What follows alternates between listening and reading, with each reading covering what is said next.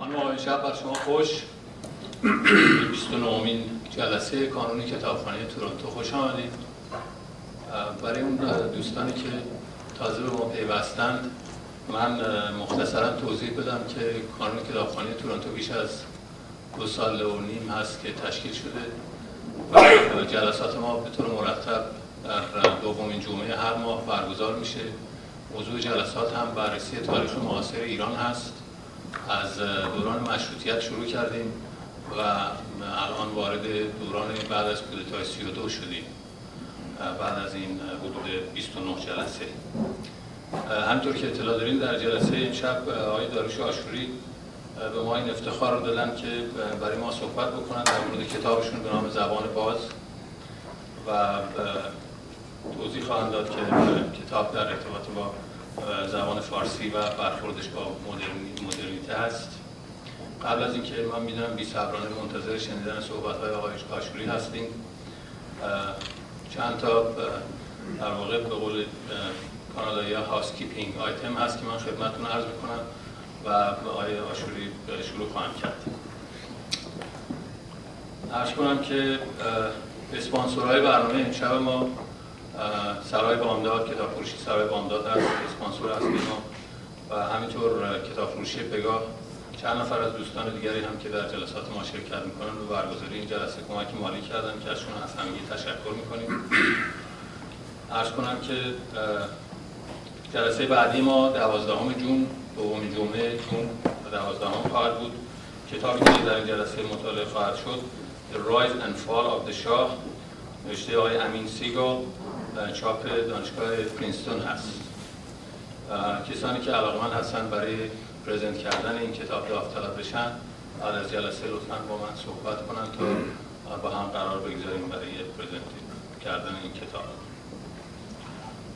قرار بود که یک تعداد کتاب زبان باز از ایران سفارش داده شده. منتها متاسفانه هنوز نرسیده. ما امیدوار بودیم که اینا هوایی فرستاده شده و برسه متاسفانه هنوز نرسیده. وقتی رسید من اطلاع خواهم داد. کسانی که علاقه من هستن می‌ذاریم در اینکه یکی از این کتاب فروشی های هر دو دوستان می‌تونن از اونجا بردارن. ارز کنم که جلسه امشب فراموش کردم بگم که با همکاری مرکز مطالعات خاورمیانه دانشگاه تورنتو شخصا آقای دکتر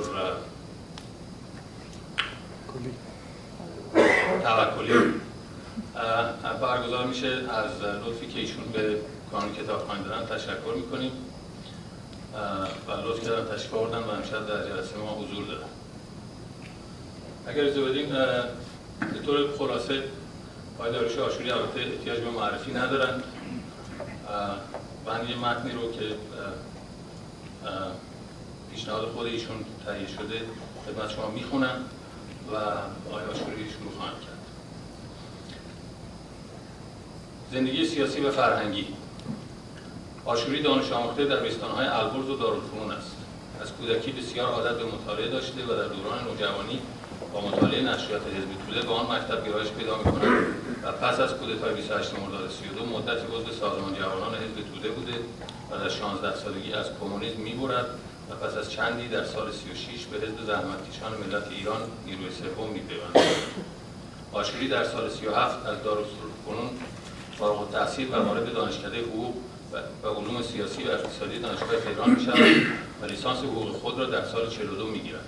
در همان سال در دوره دکترا اقتصاد در همان دانشکده پذیرفته می شود ولی آن را نیمی کاره رها می کند. کار تعریف کتاب، ترجمه و نوشتن مقالات را از همین دوران شروع می. نخستین کتاب او به نام فرهنگ سیاسی در روزگار دانشجویی از منتشر شد که هنوز هم با نام دانشنامه سیاسی در ایران و در زمینه علوم سیاسی کتاب مرجع است و تا کنون بیش از سی چاپ از آن منتشر شده است. در همان دوران آشوری در مؤسسه انتشارات فرانکلین به عنوان ویراستار در دایره المعارف فارسی و سپس در بخش انتشارات به کار مشغول بوده است. آشوری از بنیانگذاران کانون نویسندگان ایران و عضو انتخاب شده نخستین هیئت دبیران آن بوده است. در دوران دانشجویی عضو هیئت اجرایی جامعه سوسیالیست‌های نهضت ملی ایران به رهبری خلیل ملکی بوده است. در دانشکده حقوق و علوم سیاسی دانشکده علوم اجتماعی دانشکده هنرهای زیبای دانشگاه تهران در مؤسسه شرقشناسی دانشگاه آکسفورد در بریتانیا و دانشگاه زبانهای خارجی ترکیه تدریس کرده و عضو هیئت مؤلفان لغتنامه فارسی در مؤسسه لغتنامه دلخدا وابسته به دانشگاه تهران عضو هیئت ویراستاران دانشنامه ایرانیکا دانشگاه کلمبیا در نیویورک و از نویسندگان آن است. همچنین سردبیری چند مجله ادبی و نیز نامه علوم اجتماعی را در مؤسسه تحقیقات اجتماعی دانشگاه تهران به عهده داشته است. پس از انقلاب با خانواده خود در فرانسه زندگی آشوری در قلمرو علوم اجتماعی و فلسفه مدرن به توسعه زبان فارسی از نظر دامنه واژگان و بهبود سبک نگارش یاری فراوان کرده است. در زبان فارسی نوشتاری واجه های نوساخته بسیار از وی رواج دارد. مانند گفتمان همه پرسی آرمان شهر رهیافت هرزنگاری درس گفتار فرهنگ علوم انسانی او شامل صدها ترکیب و واژه اشتقاقی تازه برای گسترش زبان فارسی در زمینه علوم انسانی و فلسفه است. از میان آثار او می‌توان به بازاندیشه زبان فارسی شعر و اندیشه تعریفها و مفهوم فرهنگ اشاره کرد. ما و مدرنیت نام مجموعه مقاله هایی از اوست که در آن به تحلیل بحران فرهنگی جامعه ایران در مواجهه مدرنیت می‌پردازد وی نویسنده عرفان و رندی در شعر حافظ است که تفسیری هرمونیتیکی از بنیادهای اندیشگی دیوان حافظ بر پایه پژوهش شناسانه تاریخی است. آثار تعریفی آشوری عبارتند از تعریفها و مفهوم فرهنگ عرفان و رندی در شعر حافظ فرهنگ علوم انسانی شعر و اندیشه بازاندیشی زبان فارسی ما و مدرنیت نگاهی به تاریخ تمدن و فرهنگ چین درآمدی به جامعه شناسی سیاسی دانشنامه سیاسی زبان باز. آثار ترجمه چنین گفت زردشت نیچه فراسوی نیکوبت نیچه توارشناسی اخلاق نیچه غروب بودها نیچه مکبس شکسپیر تاریخ فلسفه جلد هفتم آرمان شهر تامس مور و شهریار اثر ماکیاولی. آثار در دست تهیه ترجمه مسیحا ستیز اثر نیچه. عرض که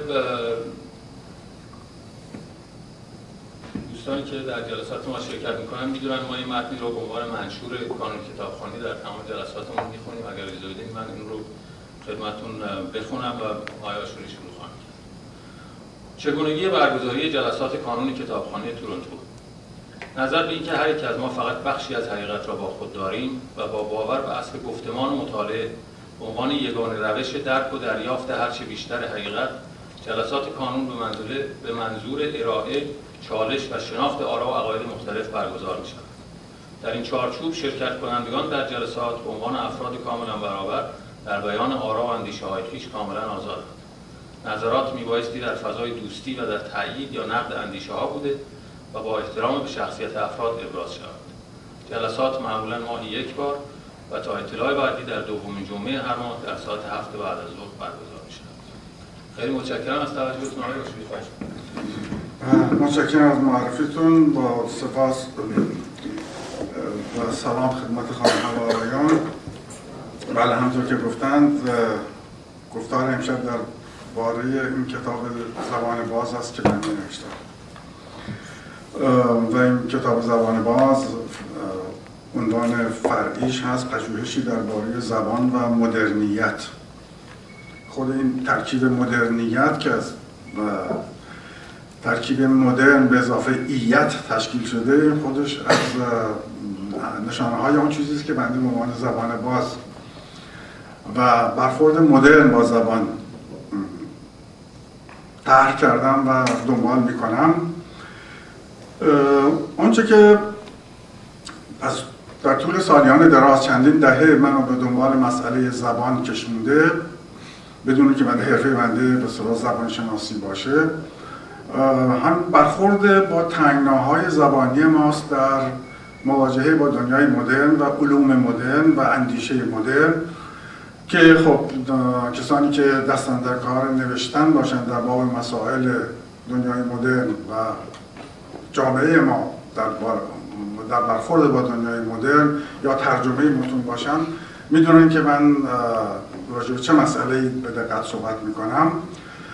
حال مسئله اساسی که بنیان این نوع برخورد با مسئله زبان و عنوان خودشون میده زبان باز مسئله تناسب بین زبان انسانی است و فرهنگ و فضایی که یک زبان درش حضور داره.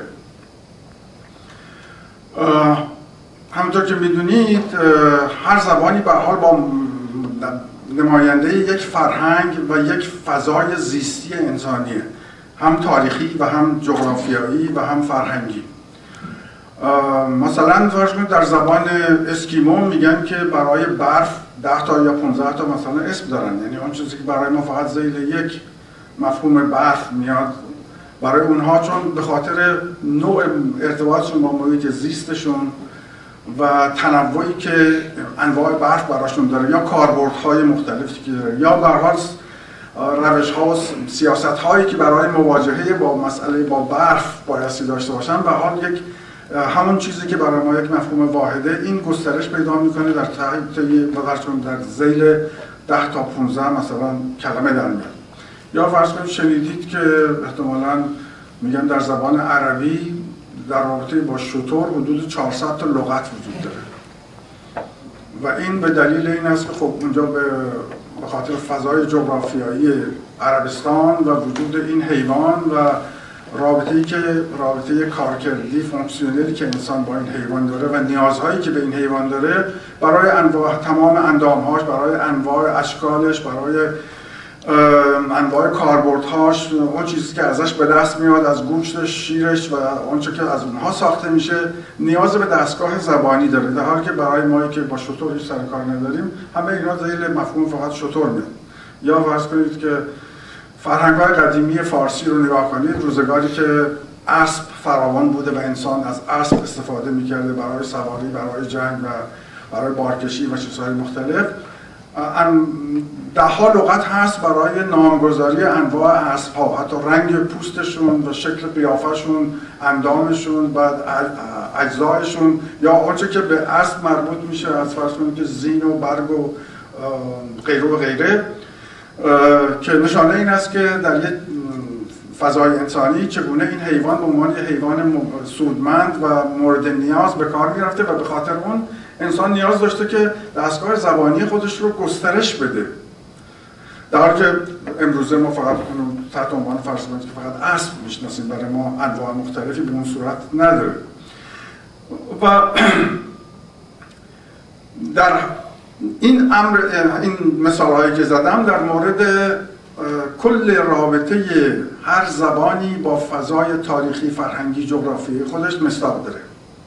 برشون که مردمی که به صورت قبیله‌ای در یک فضای صحرایی زندگی می‌کنن زبانشون محدودیت های خود اون محیط فیزیکی رو داره به دلیل و در این حال تنوع زبانی خاص خودش رو داره در, در ارتباط با اون با, اون محیط. یا فرهنگی که توی اون فضا فرهنگی که در ارتباط با فضای خشک مثلا یا فضای آفتابگیر یا فضای سرد شکل می‌گیره و در درون اون مثلا انواع اعتقادات اساتیری دینی و هنری و غیره و غیره که پیدا میشه همه اینا به حال از دستگاه زبانی متناسب با اون دنیا و اون زبان و اون فرهنگ و اون نوع انسان به وجود میاره.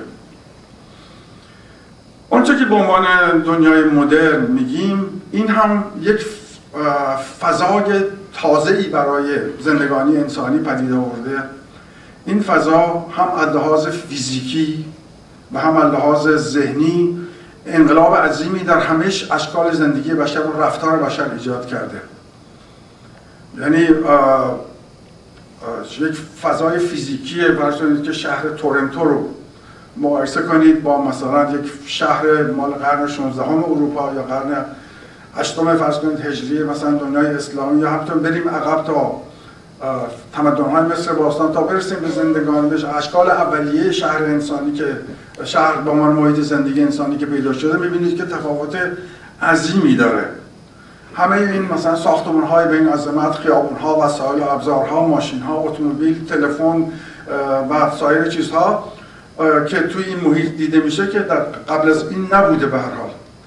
و وقتی که اینها پیدا شدن اینا با خودشون دستگاه های زبانی متناسب با کارکرد خودشون با نامیدن خودشون رو آوردن. یکی از جنبه های اساسی و بسیار بسیار ریشه‌ای تمدن مدرن این است که پیدایش ذهنیت علمی و اندیشه علمی است نسبت به همه چیز. یعنی انسان مدرن با اون پرورشی که به اقلانیت و منطق داده و با یورشی که به طرفش امر شناسایی برده. از کوچکترین جزء محیط پیرامون تا کلیترینش. از فرض کنید که وقتی که حالا محیط پیرامون خودش رو نگاه کرده از عالم نگاه اساتیری افسانه‌ای به عالم حیوانی گیاهی و غیره بیرون آمده یا از کاربرد خیلی محدود اینها آمده به سطوح بالاتر و پیچیده تری و ابزارهایی رو آفریده برای اینکه بهتر و بیشتر بتونه به محیطش مسلط بشه و بهتر و بیشتر بهره برداری کنه و همچنین بنیانهای نظری گذاشته برای این ارتباط که اسمش مثلا علوم مدرنه از علوم طبیعی بگیرید فیزیک و شیمی و بیولوژی و زیست شناسی و همه شاخه‌هاش. تا بعد بیایم به علوم انسانی و همه شاخه های متنوع و بسیار گوناگونش. خب همه اینها دستگاه زبانی می‌خواد. یعنی وقتی که تا وقتی که چیزی رو ما نمیدیم بینیم و نمی‌شناسیم طبیعتا برای ما وجود نداره. ولی همین که وجود پیدا کرد این نیاز به نام داره. فرض کنید که وقتی که انسان میکروسکوپ رو اختراع می‌کنه و چشمش رو می‌ذاره و می‌بینه موجوداتی رو که قبل از اون نمی‌دیده. و خب این, موجودات نام می‌خواد مثلا بهشون میگه که میکروب. و بعد انواع اقسام اینها رو شناسایی می‌کنه. انواع اقسام شکل زندگی این موجودات رو می‌بینه. تأثیراتشون رو روی زندگی انسانی حیوانی تاثیرات ویرانگرشون تاثیرات سازندهشون و غیره و غیره رو مثلا عالم میکروبیولوژیک در در جوار عالم ماکروبیولوژیک پیدا میشه. یا فرض کنید که عالم با تلسکوپ های هرچه قویتر عالم کیهانی رو مشاهده می‌کنه و هرچه که ابزارهایش ابزارهایی که می‌تونه با اون عالم کیهانی رو ببینه قویتر. میشن و دامنه بزرگتری رو در بر می‌گیرن طبیعتا چیزهای بیشتر و بیشتر و بیشتری رو کشف می‌کنه که قبل از اون نمیشناخت. و وقتی که این شناسایی حاصل میشه خب نیاز به زبان داره نیاز به دستگاه زبانی داره نیاز به ترمینولوژی داره. و این دستگاه های زبانی از کجا میان؟ حتی فرض کنید که یا مثلا در حوزه های مختلف علمی علوم انسانی. علمی به اسم جامعه شناسی پیدا میشه. علمی به اسم مردم شناسی پیدا میشه. علمی به اسم روان شناسی پیدا میشه. علمی به اسم زبان شناسی پیدا میشه. علمی به اسم تاریخ شناسی پیدا میشه. و همه این شناسایی ها ابژه هایی دارن قلمروهای شناختی دارن که قبل از اون به این صورت برای بشر شناخته نبوده. و وقت نیاز به زبان داره. یعنی تا مثلا فرض کنید که انسان جامعه مثلا مذهبی قرون وسطایی رو میشناخته مثلا کامیونیتی رو ریلیجیوس کامیونیتی رو میشناخته هنوز مفهوم جامعه پیدا نشده به عنوان واحد سکولار زندگی انسانی. و بعد مثلا کلمه مثل سوسیته در فرانسه یا سوسایتی در انگلیسی در مقابل مثلا کامیونیتی باز از دستاوردهای دنیای مدرن. و بعد وقتی به صورت علم توسعه پیدا می‌کنه ترجمه میشه جامعه شناسی شهری، جامعه شناسی روستایی، جامعه شناسی انواع اقسام شاخه های جامعه جامعه شناسی روابط جنسی و غیره و غیره جامعه شناسی آموزشی و بیشمار این زمینه ها هر کدوم از اینها که انسان روشون متمرکز میشه و می‌خواد بیاره به قلم رو شناسایی دستگاه های زبانی می‌خواد. این دستگاه های زبانی از کجا میان؟ و چگونه ساخته میشن آیا همه زبان ها این توانایی رو دارن که اینها رو بسازن؟ آیا اساسا اون چیزی که بهش میگیم زبان طبیعی که حاصل از درون یک فضای انسانی به صورت تاریخی به پیدا میشه و اراده انسانی درش دخالتی نداره؟ فرض کنید که این زبانی که بنده الان دارم بهش صحبت می‌کنم زبان فارسی است. این تاریخی داره. وقتی که من به دنیا آمدم این زبان بوده و این زبان به من داده شده. در شکلگیری پایه آوایی این زبان یا دستگاه فونولوژیکش من و هیچ کسی دیگری دخالتی نداشته. اما این خود به خود جوشیده بیرون آمده از فضای از یک فضای زبانی در طول تاریخ هم تحولات خودش کرده. یعنی این زبان وقتی علاوه زبان شناسی تاریخی برمیگردید به تاریخ گذشتهش مثلا برگردید به فارسی میانه یا زبان مثلا پهلوی یا به فارسی باستان مثلا زبان زبانی کتیبه های اخوامنشی بهش نوشته شده یا زبان اوستایی زبان شناسان کشف می‌کنن که این تحولات آوایی داره. بعضی صداها تو این زبان از بین رفته بعضی صداهای تازه به وجود آمده بعضی صداها تغییر شکل هایی کردن همچنین فرض کنید که لحاظ گرامری و لحاظ دستور زبان. اونجا که من باید صحبت می‌کنم و برای شما قابل فهمه برای این است که بین ما یک فضای مشترک در ذهنهای ما یک فضای مشترک گرامری زبان فارسی وجود داره که این کلماتی که از دهان من میاد بیرون و کنار هم قرار می‌گیره معنادار می‌کنه. در به وجود آمدن این هم نه من و هیچ کس دیگری دخالت و تأثیری نداره بلکه از دل جوشش تاریخی زبان میاد بیرون. و به این ترتیب می‌بینید زبان ابعادی داره که بیرون از اراده و اختیار بشری است و حاصل جوشش درونی اجتماعی تاریخی است که هر زبانی در اون بستر تکفین پیدا می‌کنه و به وجود میاد. اما یه بعد دیگر زبان هست که یه عنصر اساسی دیگرش هست که اونجا یک نوع حوزه اختیار و اراده انسانی پیش میاد. یعنی و اون حوزه مورفولوژی زبان یا حوزه به اصطلاح لغت در زبان. بخصوص لغت هایی که به حال جنبه functional دارن و دارای ساختار معنایی هستن. ما در زبان کلماتی داریم که اینها به خودی خود معنایی ندارن. مثلا از با به در. و امثال اینها مثلا کلمات مشابه تو زبان های دیگه که به اصطلاح اینا چیز حساب میشن preposition حساب میشن یا و حروف اضافه و حروف ربط و امثال اینها که چفت و بست زبانن و, و, خودشون به خودی خود معنایی ندارن اما توی جمله که قرار می‌گیرن جز عناصر ساختار معنایی جمله میشن. اینها رو هم کسی درشون دخالتی نمی‌تونه بکنه و هر کسی باید بر اساس قواعد اون زبان اینها رو به کار ببره. اما نوع دیگری از کلمات هستن که اینها به طور مستقل دارای معنا هستن. و همین کلماتی هستن که بسیار بیشتر توی فرهنگ های لغت ما می‌تونیم بریم جستجو کنیم که اینا معناشون چیه. برسون کتاب در دیوار فلان بهمان. اینجا یه حوزه است که اون وقت اختیار اراده بشری می‌تونه درش دخالت بکنه. می‌تونه برش بیافزاید چیزها. اگرچه این حوزه مورفولوژیک هم برای تاریخ خود شده. همچنان که زبان ها تحول آوایی پیدا می‌کنن و تحول دستوری پیدا می‌کنن تحول مورفولوژیک هم پیدا می‌کنن. کلماتی به وجود میان کلماتی از بین میرن کلمات تلفظشون تغییر شکل پیدا می‌کنه.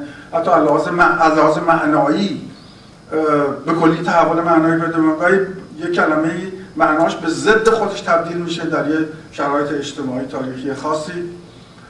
اما با, با همه اینها که باز این حوزه هم به یه معنای بیرون از اختیار فرد بشری است اما در این حوزه است که یک حوزه امکان اختیاری هست. یعنی حوزه ایست هست حوزه است که مثلا ما می‌تونیم به طور قیاسی لغت بسازیم درش. مثلا حالا نمونه مثالی که الان در زبان فارسی نسبتا رواج فراوان پیدا کرده از پیشنهادهای منه فرض کنید کلمه گفتمان. که برای معادل discourse در انگلیسی و discours در فرانسه من پیشنهاد کردم خب این بر اساس واژه سازی قیاسی ساخته شده. چون قبلش مثلا زایمان داریم چایمان داریم ساختمان داریم از این که میشه از شما یه ریشه فعل رو با یک پسوند مان مثلا ترکیب بکنید و یه مفهوم تازه‌ای بسازید که از ریشه گفتن می‌خواید داشته باشید و این در واقع ساختار قیاسی لغت امکان توسعه میده به دستگاه های زبانی. به دستگاه های مورفولوژیک به دستگاه های ترمینولوژیک زبانی. و حالا می‌دونید که در خب در جوار دستگاه عام لغت در یک زبان یعنی وکابیولری یک زبان بخشای خاص تخصصی وجود داره. مثلا فرض کنید در حوزه پزشکی در حوزه فیزیک شیمی جامعه شناسی روانشناسی و غیره دستگاه هایی هست از لغت که اینها ترمینولوژی یا دستگاه های تخصصی این علم حساب میشن و توسط خود اهل علم به وجود میان و به دست اونها توسعه پیدا می‌کنه و اونها این جواز رو دارن که برای حوزه خودشون دائم مفاهیم تازه وقتی مفاهیم تازه میان یا یک کسی به عنوان متفکر و اون حوزه مثلا می‌رسه به یک مفهوم تازه که اینو باید در قالب زبان بریزه این اختیار رو داره که به قیاس دستگاه های لغوی موجود کلمه تازه بیافرینه. و این داستان به دلیل نیاز عظیمی که دنیای مدرن به علم داره و بنیانی که در علم داره در این زمینه یک انقلاب عظیمی اتفاق افتاده و این زبون هایی که زبون هایی که مادر علم و اندیشه مدرن حساب میشن توسعه غریبی پیدا کردن.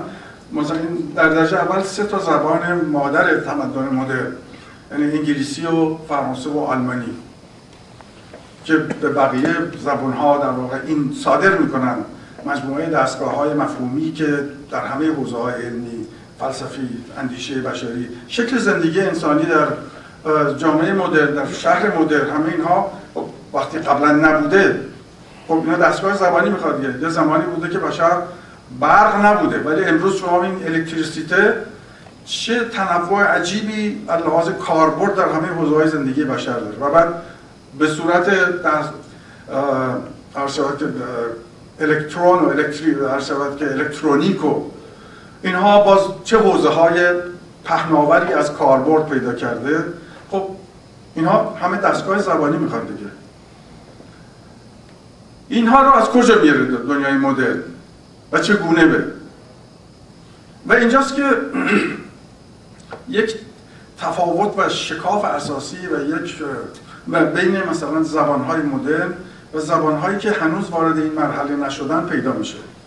و حتی لحاظ روانشناسی و ذهنیت آدمی که به حال مال دنیای مدرنه با آدمی که هنوز وارد این جهان نشده یا به حال یه تماس عمقی پیدا نکرده این شکاف زبانی وجود داره.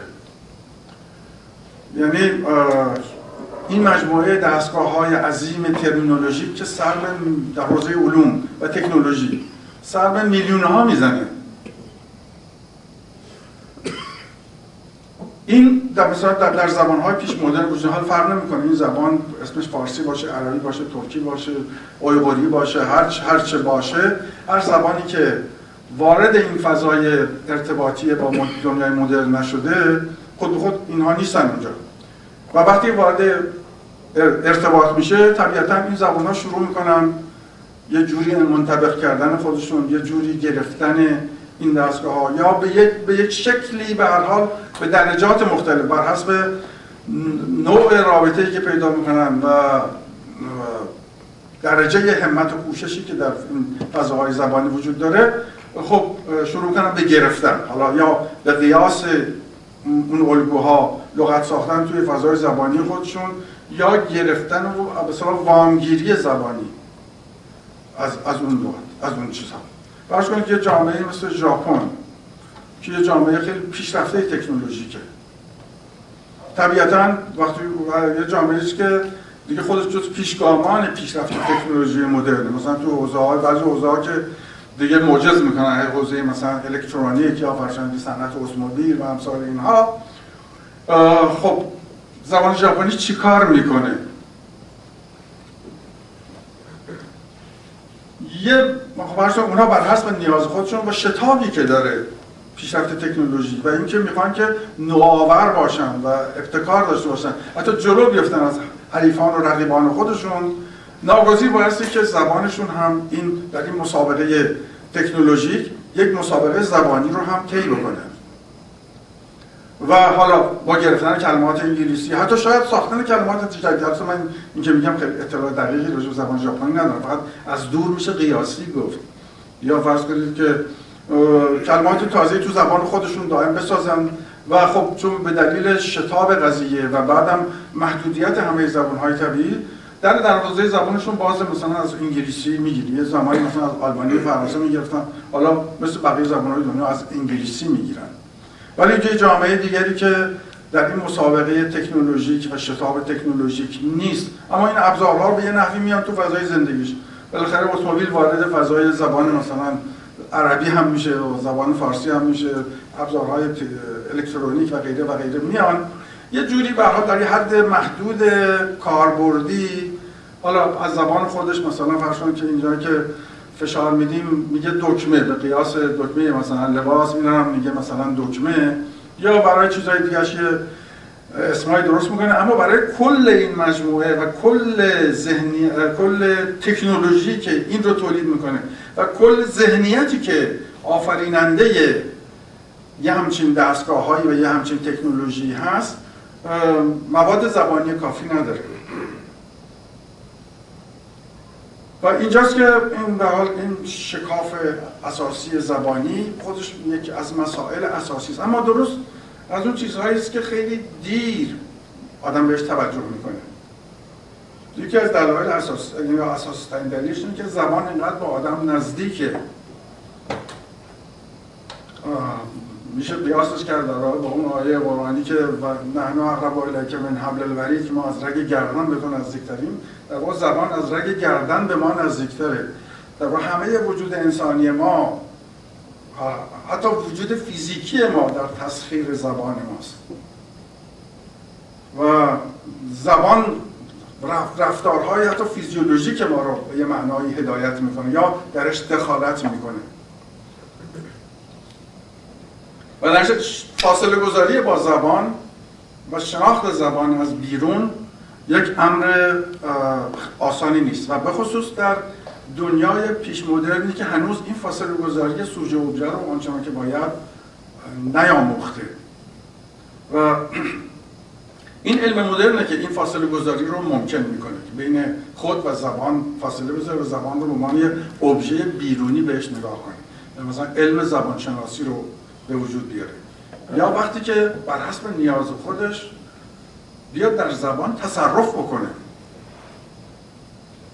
و بسازه اون چیزهایی رو که نیاز داره و زبان خودش رو به اصطلاح توسعه بده.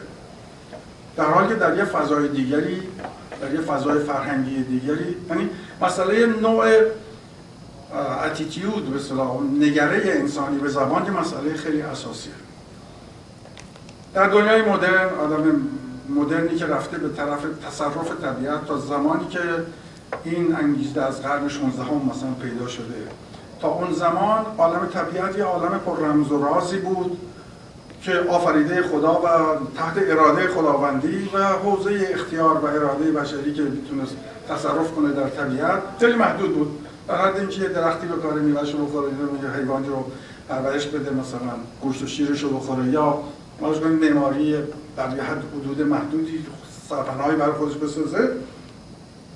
اما از زمانی این نگاه به کلی به صورت انقلابی عوض میشه.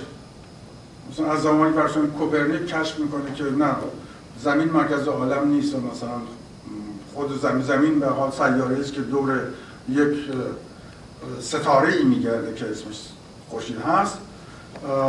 این نگاه این نگاه یک انقلابی در زندگی بشر ایجاد می‌کنه. یا فرض گالیله میاد مثلا اولین تجربه های علم فیزیک تجربی رو می‌کنه. اینها انقلابی در زندگی بشر به وجود میاره و نگاهش به طبیعت و اینکه طبیعت قابل شناخته و قابل تصرفه. حتی این جمله معروف گالیله که کتاب طبیعت به زبان ریاضی نوشته شده.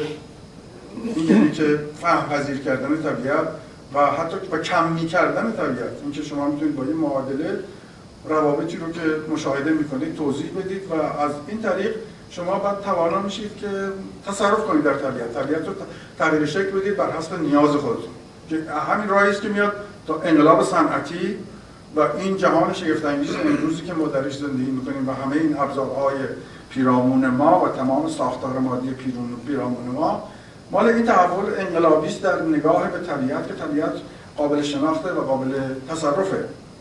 و این لزوما میطلبه قابل شناخت بودن ابزار اساسی وجودی انسان و فرهنگ انسانی یعنی زبان رو. که زبان رو هم قابل شناخت باشه قابل شناخت بکنیم و قابل تصرف بکنیم. و این ضرورت علم مدرن. یعنی شما دستگاه های فرض شما یک موزه تاریخ طبیعی که برید به نشنال هیستوری میوزیوم که تشریف ببرید. اونجا توضیح داده شده مثلا این حیوان چیه این چجور زندگی می‌کنه چیکار می‌کنه مال چه دوره تاریخی بوده؟ این فسیل مثلا مال چه دوره تاریخ زمین شناسی از, از چه, چه نوعی چه جنسی مال چه محیط جغرافیایی است؟ چه نوع خلاصه ساختار و غیره داره؟ ما از چه نوع رده جانوری است یا از چه نوع رده گیاهی است؟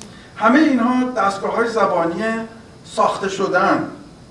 یعنی اینهایش کن تو محیط عادی انسانی وجود نداشتن یا دیده نمی شدن تا قبل از اینکه آدمیزاد با این نگاه بره دنبال کشف فسیل و پیدا کردن فسیل ها و شناخت اونها و طبقه بندی اونها یعنی به یه دستگاه زبانی نیاز داره که بین تکسونومی علمی ردبندی ردگان شناسی علمی و زبان بتونه ارتباط برقرار کنه. بنابراین لازم بوده است که انسان یک کار تازه‌ای با زبان بکنه. یعنی زبانهای طبیعی زبانهایی که توی محیط تاریخ اجتماعی فرهنگی انسانی شکل می‌گیرن به وجود میان. خب ارتباط دارن با یک فضای فرهنگی با یک جهان ارزشی با یک جهان رفتاری با یک جهان ایمانی اعتقادی. و پاسخ نمیدن به این نوع نیاز زبانی که دنیای مدرن و علم مدرن و تکنولوژی مدرن احتیاج داره. و این دنیای مدرن یعنی فضای زبانی زبانهای پیش، پیشاهنگ مدرنیته یا مدرنیت انگلیسی، فرانسه، آلمانی اینها آمدن از میراث تاریخی زبانی اروپایی یک بهرهبرداری اساسی کردن. یعنی زبانهای کلاسیک لاتینی و یونانی.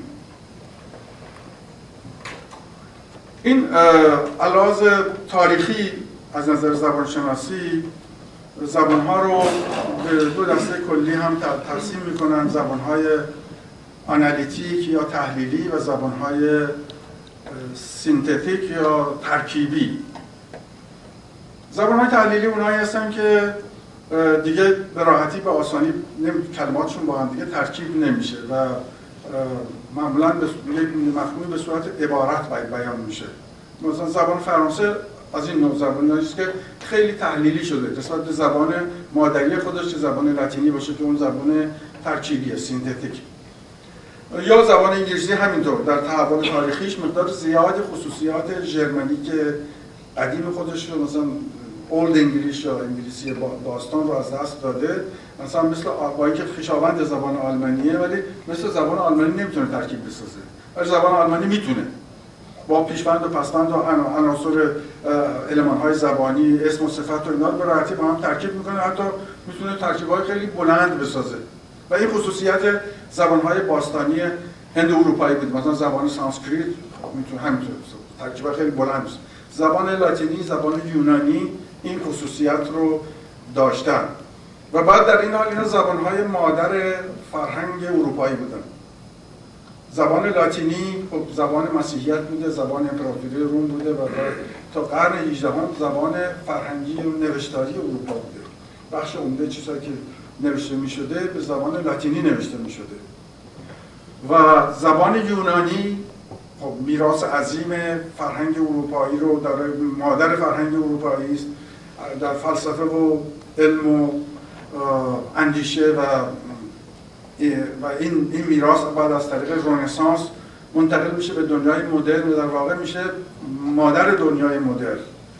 و وقت این میراث لاتینو یونانی میشه سرمایه زبانی برای اینکه بتونن اون نیازهایی که در حوزه کار علم دارن برآورده کنن و اساسا حتی به یه معنای دور بزنن.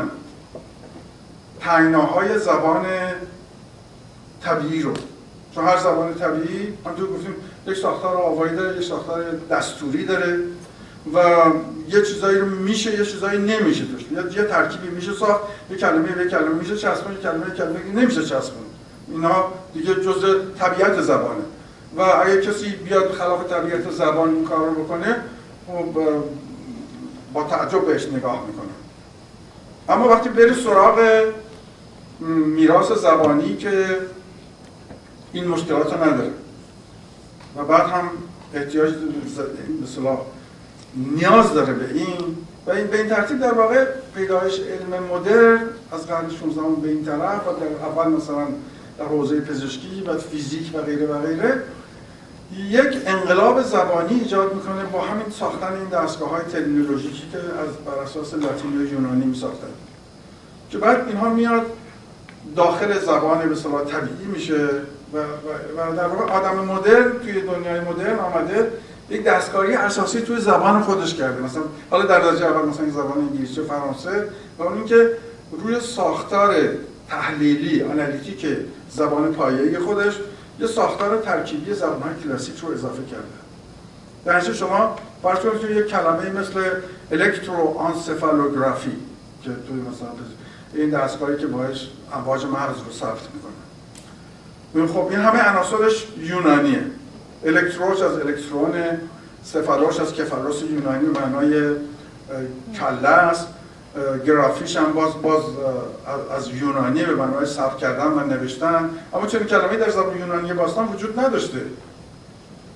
شما همین کلمه رو مثلا بخواید ترکیب رو بخواید فرض کنید با هد انگلیسی یا تت فرانسه بسازید ساخته نمیشه. خصوص در زبان فرانسه که معمولا اسم که به سر چیزی نمیشه دیگه اضافه کرد. به خاطر همین ساختار تحلیلی زبان. فرض کلمه پر معنی پدر به سرتاش نمیشه چیز ساخت بعد درش میره سراغ پاتر در مثلا از لاتینی می‌گیره. در بعد ترکیب مثلا پاترنال پاترنالیسم و انواع مشتقاتی که حوزه مثلا آنتروپولوژی اینا به کار میره یا جامعه شناسی به کار میره اینا هم از ریشه لاتینی ساخته میشن. و این نوع دخالت انسان در زبان و تسلط انسان بر زبان در واقع در این حال دنیای مدرن رو ممکن کرده. و اگر قیاس کنیم مثلا با نگاه و نگرش ما فارسی زبان ها مثلا به زبان خودمون. که احتمالا درست کنید که عرب ها و چینی ها و نمی‌دونم ها به زبان خودشون شاید همینجوری نگاه می‌کنن.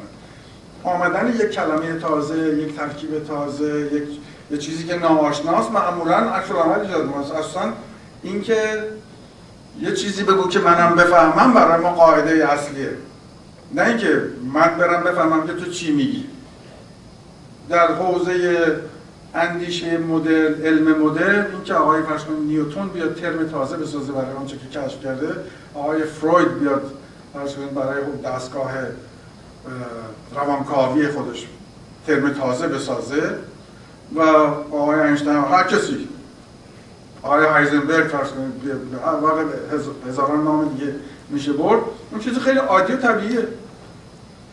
و به و درهای این زبان ها به سوی یک گسترش عظیم و عجیبی گشوده شده. مثلا فرض کنید که یک کلمه مثل ایکالوجی به معنای حالا ما فارسی زیست بوم شناسی گفتیم به بوم شناسی مثلا گفتیم. خب این کلمه کلمه کاملا ساختگی رو قیاس. اینو همون رو به قیاس کلمه اکانومی ساخته شده. کلمه اکانومی کلمه قدیمی ریشه قدیمی یونانی داره. یعنی آیکونوموس. آیکوش به معنی از آیکوس یونانی به معنی خانه و نوموسش به معنی قانون و یا مدیریت و تدبیر و از این چیزاست. که همین کلمه رو وقتی متون یونانی رو به عربی ترجمه کردن و در بعدم به فارسی گفتم بهش علم تدبیر منزل. توی تقسیم بندی علوم از نظر ارسطو از مابعد طبیعه و به حوزه علوم طبیعی و غیره اینو علم تدبیر منزل. همین شده بعد شده اکانومی و اکونومی توی زبانهای مدرن فرنگی. خب اولین کسی که آمده این می‌خواسته یه کلمه پیدا کنه برای نوع رابطه موجود زنده با محیط زیستش. یعنی یک نگاه دیگری غیر از اون نگاهی که فیزیولوژی و آناتومی تا حالا داشته که خب موجود زنده رو از نظر ساختمان درونی خودش بهش نگاه می‌کرده. که این حالا اشکافیمش بین استخوان‌بندیش چجوری عضلاتش چجوری فلانه یا کبدش چجوری کار می‌کنه کلیات چجوری کار می‌کنه و غیره. در درون خودش می‌بینه یعنی علم بیولوژی که آناتومی و فیزیولوژی سر و کار داره. ولی یه علم جدید است که رابطه موجود زنده رو با محیط طبیعیش می‌خواد ببینه. این از چی تغذیه می‌کنه؟ محیط طبیعیش چه تأثیری روش می‌ذاره؟ وجود او چه تأثیری روی محیط طبیعیش می‌ذاره؟ و خب شاید در درجه اولم مثلا انسان یا فرق نمی‌کنه یا هر حیوانی و برای نیاز به یه مفهوم تازه داشته خب میاد این ایکوی اکانومی رو می‌کنه کلش رو این لوژی یا لوژی چیز رو بنا شناسایی میشه به این ایکو. میشه ایکالوژی بعد حالا تو همین دستگاه زبانی که این علم تازه است به وجود آمده احتیاج به یه دستگاه ترمینولوژیک داره. برای مفاهیمی که نیاز داره به راحتی باز این ایکو رو می‌کنه کلش رو میچسبونه به هر که میگه ایکوسیستم. میگه فرض کنید که ایکوساید معنی کشنده یه چیز.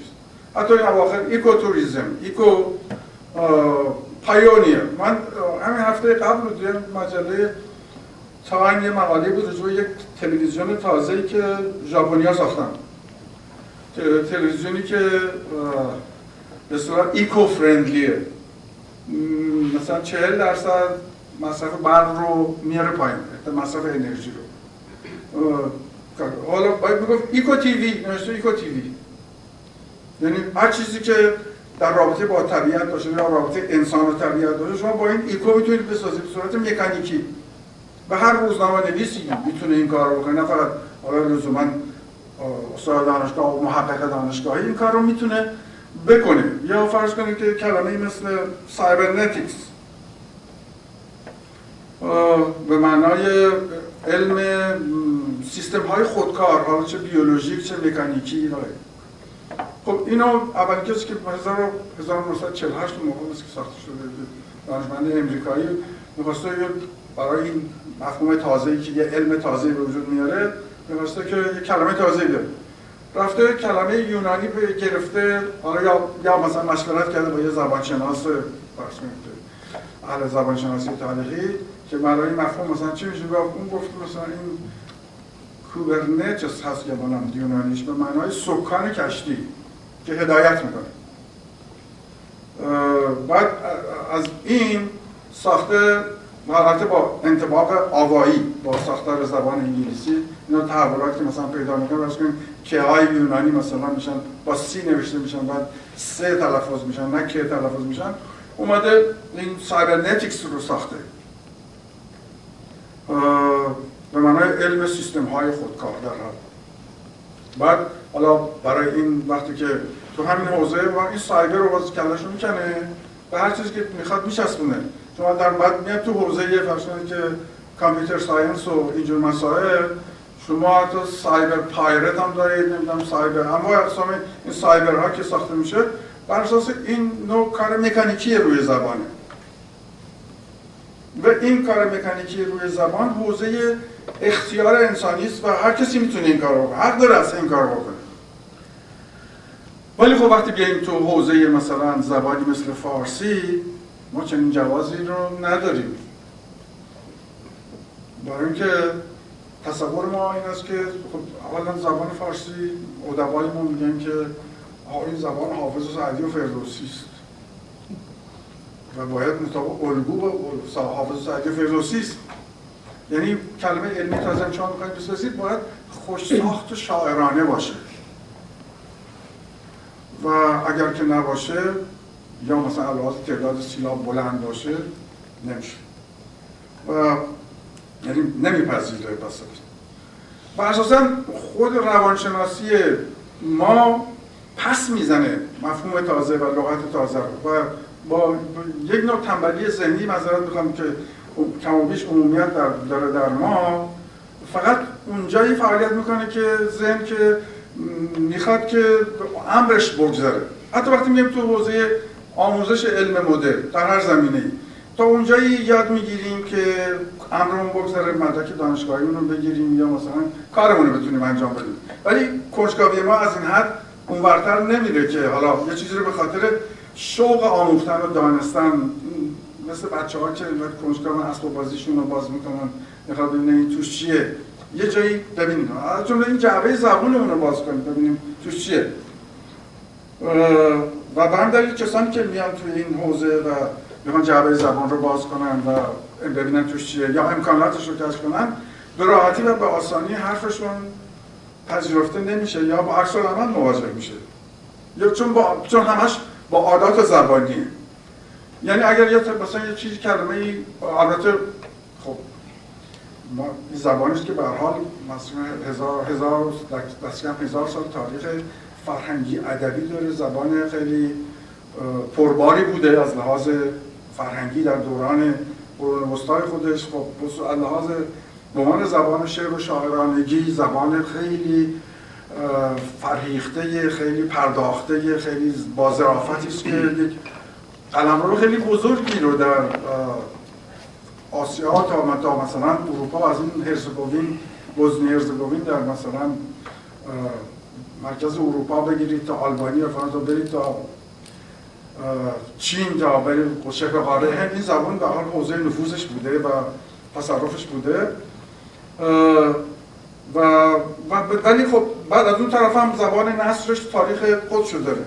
اینکه خب زبان دست به اصطلاح اهل علم قرون وسطایی سنتی بوده این زبان آمیخته شده با عربی به نحوی و اونقدر آمیخته شده با عربی که دیگه اگر کسی می‌خواسته یه لغت تازه فارسی بسازه از مایه فارسی خیلی عجیب بوده. اصلا غیر غیر غیر قابل تصور بوده مثلا شما کتابای اولیه که توی دارالفنون تعلیف شده زبان ناصر الدین شاه. معلم های فرنگی که می به زبان فرانسه درس می‌دادن مترجمانی داشتن که اینا رو چیز می‌کرد ببین ترجمه می‌کردن برای شاگردان مثلا به فارسی. فرض کنید یه کلمه مثل فشار سنج. یا فرنگیش چی میشه؟ ترمامیتر هم دماسنجه حالا اینو مثلا ترجمه می‌کرده میزان و زختر. و هرگز به عقلش نمی‌رسید که مثلا نمیشه فارسی بود مثلا فشار سنج. و البته بعد که خب دوران رشد ناسیونالیسم مدرن ایرانی میاد و زبان فارسی میشه سمبل یا مظهر ایرانیت و ایرانی بودن و با پشتوانه ادبیش خب باید این ناسیونالیسم در چیز رو باز می‌کنه که به فارسی بسازه. و فرهنگستان اول که زمان رضا تاسیس میشه از این بعد تاثیر خیلی اساسی می‌کنه. اما باز همه اینها در یک قلمرو و حوزه محدودی است برای زبان پایه‌ای و هنگامی که مسئله گسترش زبان پیش میاد ما خیلی گرفتاری یعنی اون تا اونجایی حالا من خودم چون و شاید با تجربه ترین آدم باشم در نسل خودم در کار واژه شناسی و واژه سازی و خب مقدار زیادی لغت من ساختم که الان تو بدنه زبان فارسی هست و به خاطر این تجربه خودم می‌تونم در این بابها بگم که به حال نظر دارم و صاحب نظر هستم. من اینو به تجربه دیدم که مثلا یه ترکیبی که ساخته میشه که آهنگ شاعرانه داره و ترکیب به حال با ذوق شاعرانه ایرانی می‌سازه خیلی راحت و سریع گرفته میشه. مثلا کلمه آرمان شهر رو معادل یوتوپیا من برای این کتاب تامس مور یوتوپیا تامس مور رو ترجمه کرده بودم. این رو اصلا هم اسمش کشتونم یوتوپیا ولی زیرش. اضافه کرده بودم آرمان شهر. به نظرم به صورتی می‌تونیم این معادل رو بذاریم. ناشرش معکوس کرد. آرمان شهر رو گذاشت به عنوان تیتر اصلی یوتوپیا رو گذاشت زیر و این کلمه خیلی به سرعت گرفت. و گرفتنش هم به خاطر این بود که با این ذوق شاعرانه جوره. و اینکه این نوع ترکیب بسازیم این ترکیب مال سنت زبان شاعرانه است. و اون چیزی که خب زبان فارسی رو حفظ کرد لحاظ ذوقی. این شعر فارسی بود که مثلا از میراثش از رودکی برشون تا ملک و شعرهای بهار این سنت رو حفظ کرده بود برای زبان فارسی. ولی وقتی که مثلا این کلمه مثل گفتمان ساخته میشه که به اصطلاح ترکیب اشتقاقیه. چون این زبان فارسی لحاظ چیز خشک شده.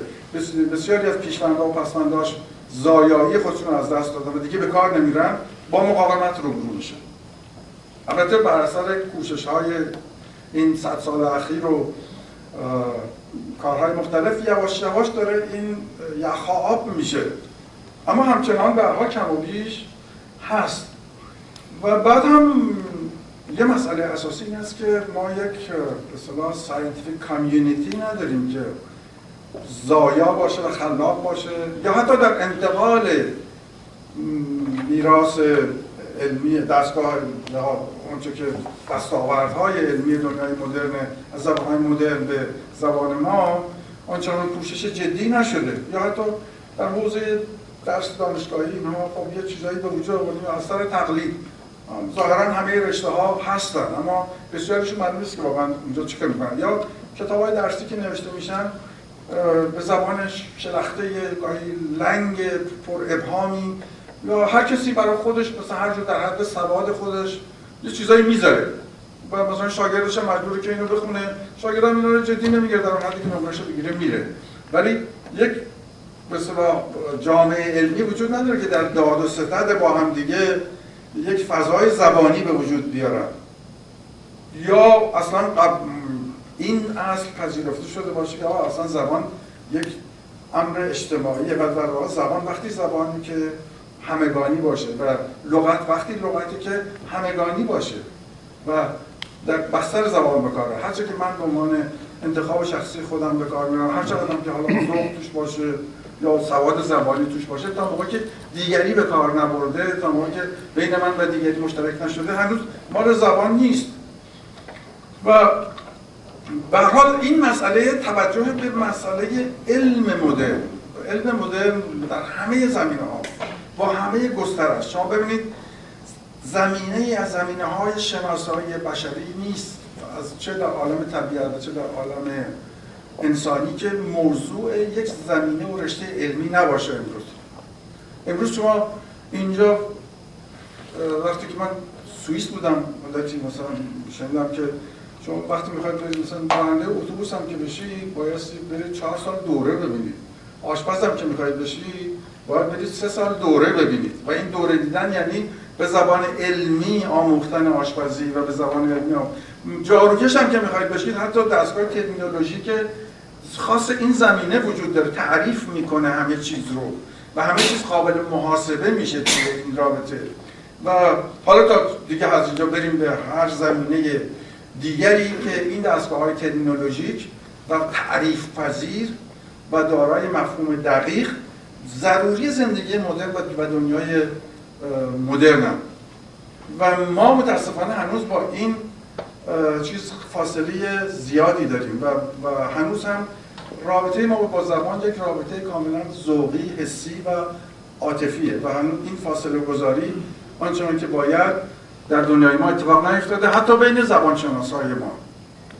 ولی خب حالا البته کوشش های داره میشه و جامعه ایرانی یک جامعه متحولی است.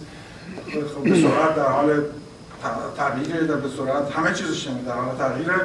زبانش هم البته طبیعتا خود خود تغییر می‌کنه و یه مقدار زیادش هم اجبارا تغییر می‌کنه. به خاطر اینکه باید خودش رو انطباق بده با اون دستگاه کامپیوتر بالاخره وقتی میاد با خودش باید دستگاه زبانی میاره یا از ترکیب فارسی انگلیسی فلان به قول فارگلیسی به قول مرحوم شاملو با خیلی چیزایی ساخته میشه. اما اون دستگاه زبانی که بتونه کریتیو باشه بتونه آفریننده باشه در فضای دنیای مدرن هنوز در بین ما آنچنان که باید پرورش پیدا نکرده. از توجهتون سپاسگزاری می‌کنم. امیدوارم دیگه بیش از این خستتون نمی‌کنیم.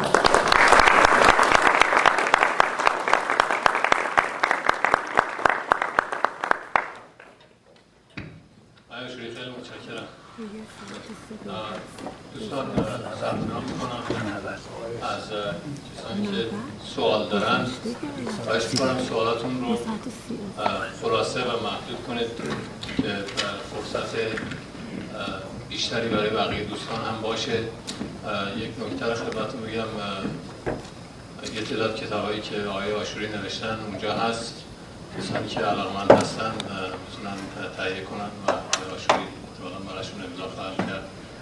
یک کسانی که علاقمند هستن خبرهای کانون کتابخانه تورنتو رو داشته باشن لطف کنید ایمیلاتون رو برای ما اینجا بنویسین که ما اخبار جلسات ماهانم رو براتون بتونیم بفرستیم.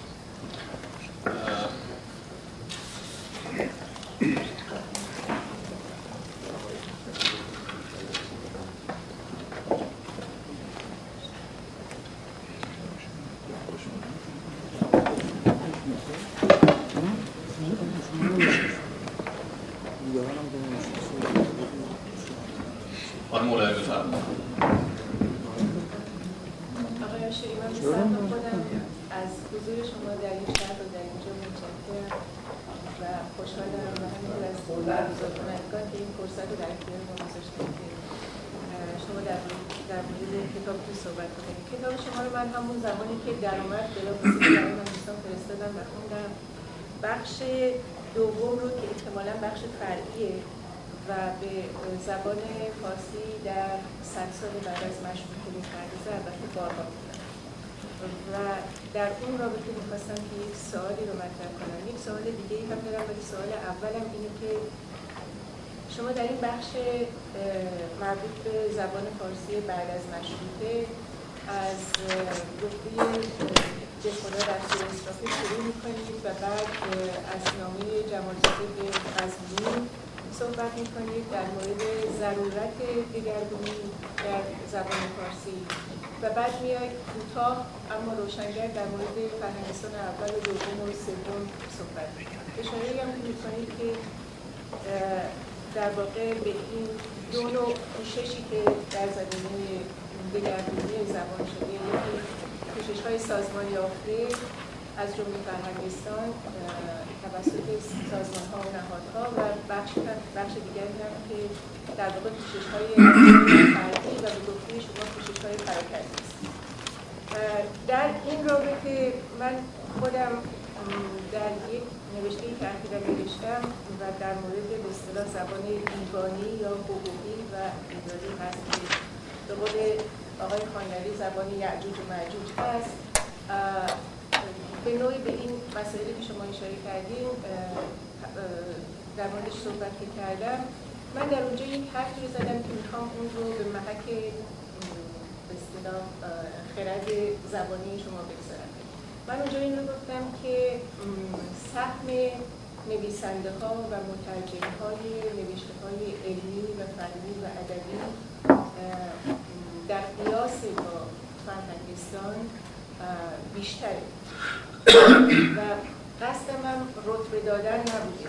یعنی در قیاس کوشش های با کوشش های سازمانی منظورم این نبوده که بهتری یا می‌خواستم به یک نتیجه برسم و در همونجا اشاره می‌کنم که در عوض فرهنگستان قدرت تضمین کاربرد داره به نوعی و این رو هم می‌دونیم که به هر حال باری به هر جهت در ایران ما راه دیگه ای برای به اصطلاح جمعی نداریم.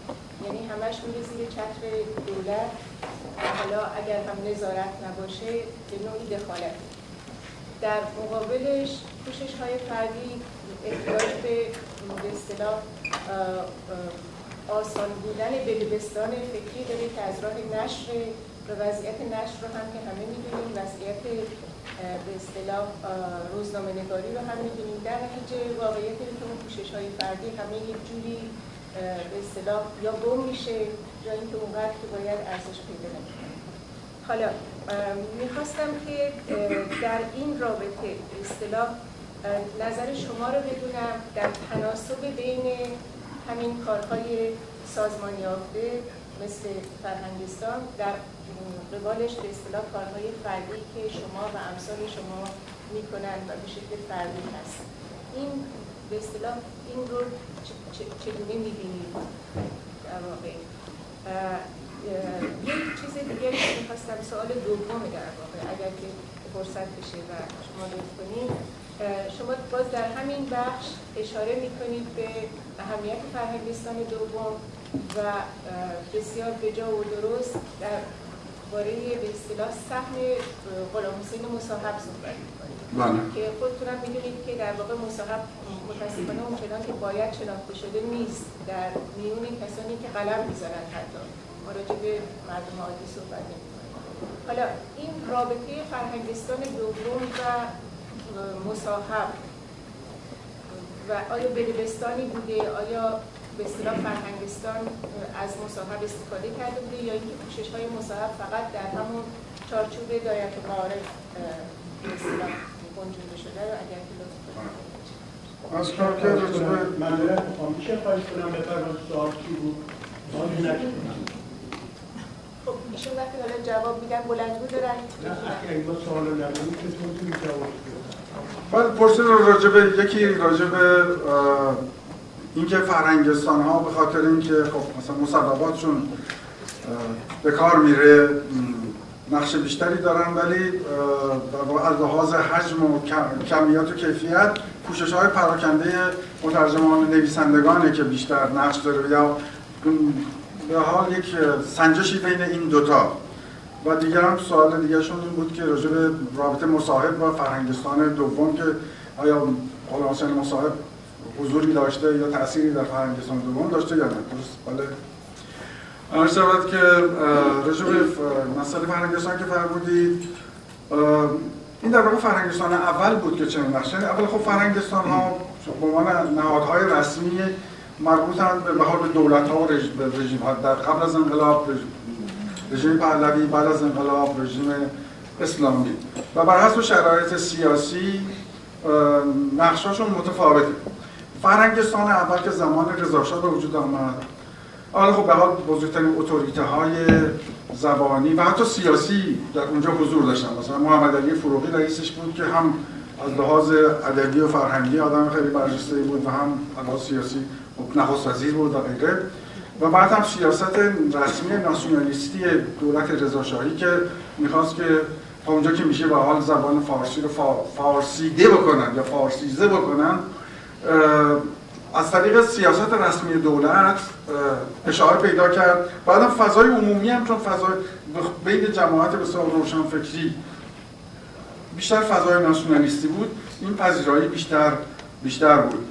و خب بعد آنچه که فرهنگستان تصویب می‌کرد به صورت فرمان رسمی همایونی ابلاغ می‌شد و همه باید به کار میبردن.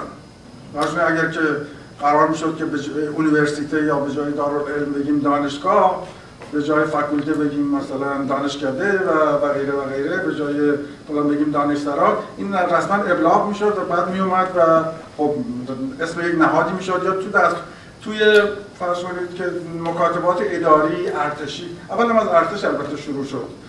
و حتی قبل از فرنگستان اول در ارتش از 1306 اون زمان ها یک فرهنگستان درست شده بود. برای لغات مربوط به ارتش از اون خود هم کلمه ارتش اونجا ساخته شد در اول بار. به جای قشون مثلا. بله این چون به صورت رسمی ابلاغ می شد و مثلا در مکاتبات اداری به کار می رفت یواش یواش این, این لغات جا افتادن. اگرچه مثلا شما اون واژه های نوع فرهنگستان اول رو که نگاه کنید شاید 80 90 درصد لغات که فرهنگستان اول تصویب کرد امروز که جزء زبان عمومی شده و حضور داره. به خاطر اینکه آمد توی کتاب های درسی اومد توی مکاتبات اداری و مردم بهش عادت کردن. ولی فرهنگستان دوم چنین وضعیتی نداشت. یعنی حمایت رسمی دولت به صورت دنبالش نبود. حتی در مقابلش مقاومت شدید می‌شد. البته یک چیز هم بود و اینکه فرهنگستان دوم رو صادق کیا اداره می‌کرد که از ناسیونالیست های خیلی دو آتشه مکتب زبیه بهروز بود و اینکه همه لغات باید از ریشه ایرانی باشه. فرهنگستان اول اینقدر این چیز رو نداشت. این تعصب ناسیونالیستی رو نداشت و بعد هم مقاومت یعنی مقاومت می‌شد در مقابلش. فضا دیگه فضای ناسیونالیستی دوران رضا نبود. فضایی که فرهنگستان دوم توش به وجود آمد رفته رفته ایدئولوژی های رادیکال چپ و ایدئولوژی های رادیکال اسلامی توش در حال رشد بود که ضد ناسیونالیسم بودن. و فرهنگستان حتی به عنوان سمبل رژیم شاهنشاهی یک جوری به خاص مورد تعنیه و مورد نفرت بود و مصوباتش هم به اون صورت پذیرفته نمی‌شد چون بود بعدم شاه هم حتی پشت پشتش نبود. علی رشدی و از این ادبای قدیمی می‌رفتن. چیز می‌کردن شکایت می‌کردن و در نتیجه به اون صورت که مثلا فرمان رضا شاهی اینا می‌رفت و وارد مکاتبات اداری و کتابهای درسی و غیره می‌شد به اون صورت مصوباتش پذیرفته نمی‌شد. من خودم یادم اونجایی که تو فرنگستان دوم من بودم تو کمیسیون علوم اجتماعیش من بودم. و راجب یه لغتی رو پیشنهاد اونم شاید برای رفراندوم بود. مثلا من این لغت همه پرسی رو اونجا پیشنهاد کردم. همه خیلی خوششون آمد و گفتن بله خیلی خوب پس تصریف شد. بعد گفتن که ما اینو حالا پس میفرستیم که به کار برده بشه. من به شوخی گفتم به صادق کیا گفتم که آقا اینو بدید دست یه پاسبان ببره که ابلاغ کنه در اصل و داریش همایون در همون جلسه بود و میومد در حوزه فرهنگستان بود. اون گفت اون از فرداش همین پرسی رو در روزنامه آیندگان به کار و چون اونجا به کار رفت گرفت لغت. یا فرض این لغت رسانه برای میدیوم. خب اون موقع مثلا برای میدیا می‌گفتن مسائل ارتباط جمعی هم چیزی. خب سه تا چهار تا کلمه بود بلندی. این پیشنهاد شد رسانه برای میدیوم.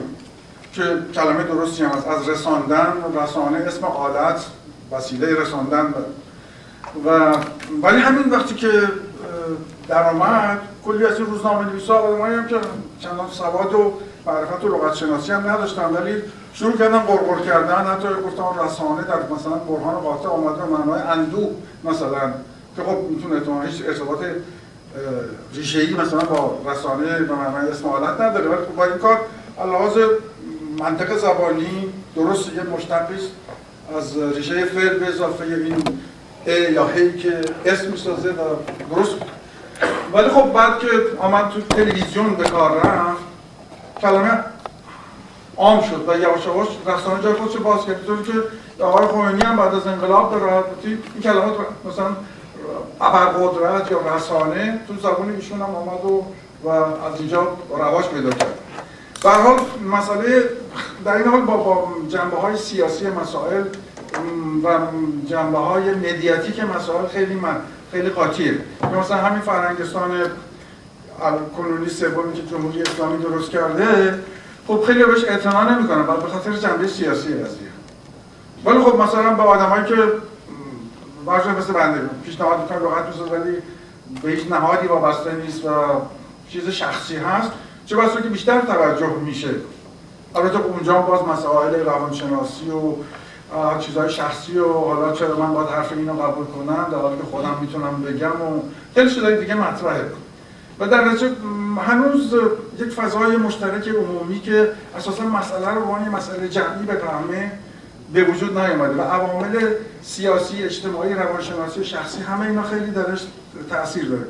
راجع مسئله مصاحبه که گفتید بله دکتر مصاحب آدم مرد بسیار بزرگی بود. و در واقع اولین کسی بود در ایران که مسئله ترمینولوژی رو از دید علمی فهمیده بود و به صورت علمی مطرح می‌کرد و دارت معارف فارسی که ایشون تعلیف کرده.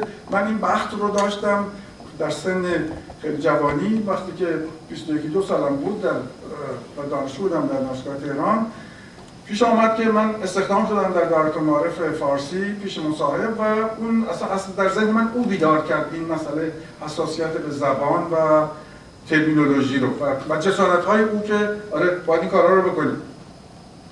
او با فهم اینکه اینجا تو زبان های فرنگی چه اتفاقی افتاده در لحاظ ترمینولوژی تو حوزه علمی؟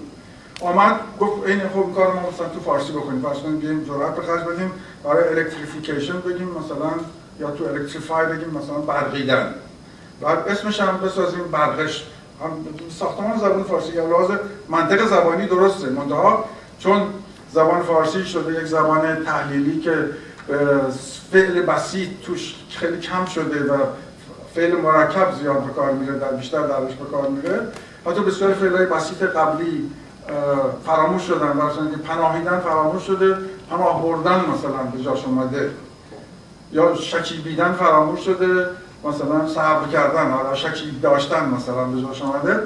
در نتیجه این مقاومت میشه و وقتی هم که مصاحب پیشنهاد رو کرد حتی آقایی که استاد ادبیات و آدم بی سوادی هم آدم مسوادیه و تو کار زبانشناسی هم باید نیست ولی خیلی متعصبه و خوشگندیشه و فکر می‌کنه که زبان همین است که هست. هیچ کارش نمیشه کرد. مثلا یک پس پیشوند یا پسوند به اصطلاح مرده رو دیگه نمیشه اینجور زنده کرد.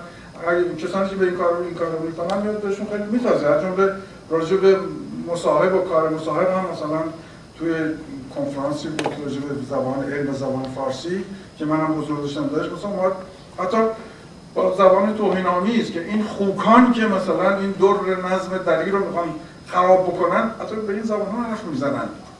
به حال ولی مصاحب آدم مهمیه و خیلی و تاثیر عمیق. حالا هی رفته رفته تازه داره در واقع او و روشش بیشتر و بیشتر فهمیده میشه و اثرگذارتر میشه. ولی تو فرهنگستان دوم مصاحب نبود و ارتباط مستقیم به فرهنگستان نداشت. متشکرم دوستان خواهش کنم کسانی که سوال دارن من صدا می‌کنم.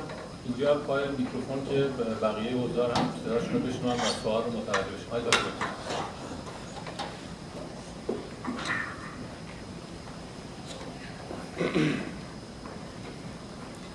آیا آشوری من سوالم دو بخش داره. خیلی کوتاه می‌پرسم که شما لطف بکنید و فرصت بیشتری داشته باشید برای پاسخ دادن.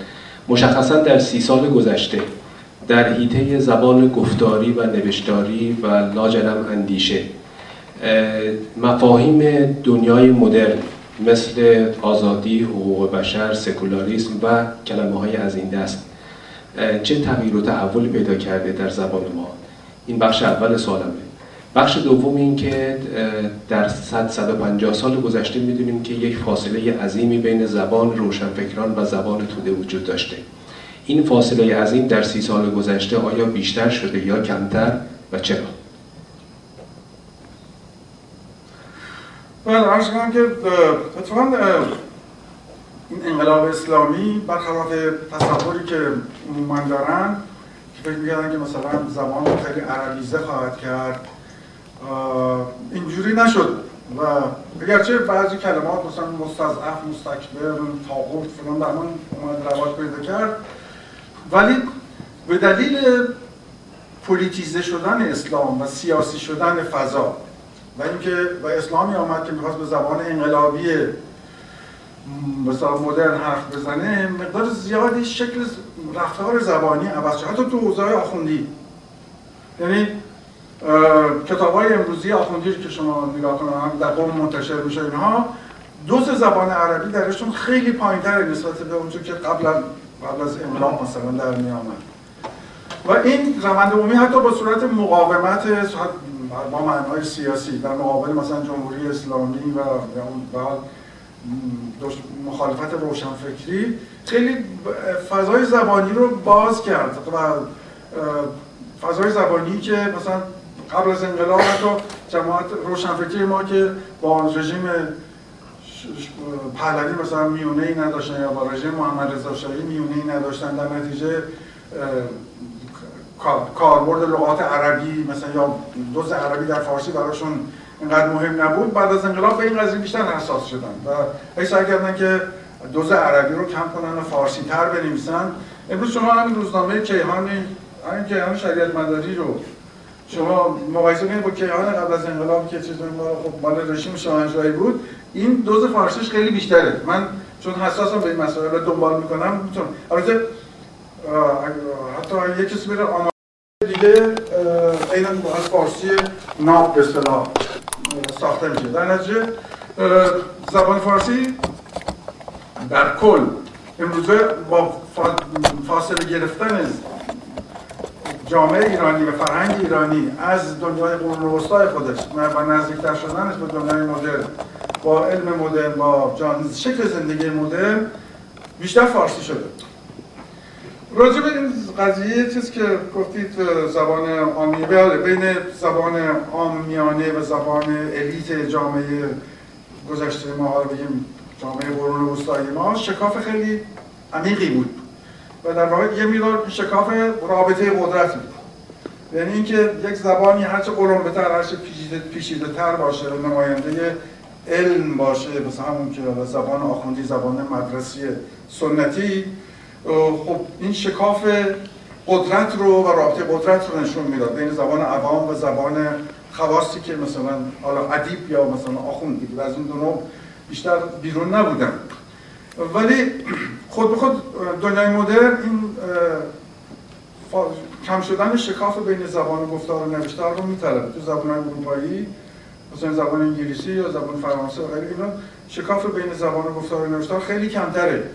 تا, تا یه زبانی مثل فارسی که هنوز به دلیل اون گذشته این این شکاف رو کم و بیش داره. ولی توی زبان فارسی هم هی کمتر میشه. از جمله مثلا آمدن رمان نویسی که خب بالاخره باید به زبان گفتاری نوشته میشه و یا زبان ژورنالیست روزنامه نویسی که باید به زبانی نوشته میشه که کم و بیش همه بفهمن. و حتی اینکه زبان اون چیزی که حالا اسمش زبان علمی است ساده تر بشه و ساده تر نوشته بشه و به زبان گفتار نزدیکتر بشه. خیلی از نویسندگان ما در طول این 60 70 سال اخیر این کوشش رو کردن و این دوران های اخیر این کوشش خیلی بیشتر شده. یعنی شما نوشته های اهل علوم اجتماعی ما رو بخونید حتی اهل علوم طبیعی و خصوص در حوزه علوم اجتماعی ها می‌بینید این شکاف بین زبان گفتار و نوشته و خیلی کمتر شده. خیلی ممنون آقای آشوری. من دو تا مطلب رو می‌خوام خدمتتون عرض بکنم تا اطلاعات زبانشناسی من اونقدر زیاد نیست. نظر شما رو می‌خوام یکی اینکه فرمودید تنبلی وجود داره در جامعه که از لغات جدید استفاده نمی‌کنه.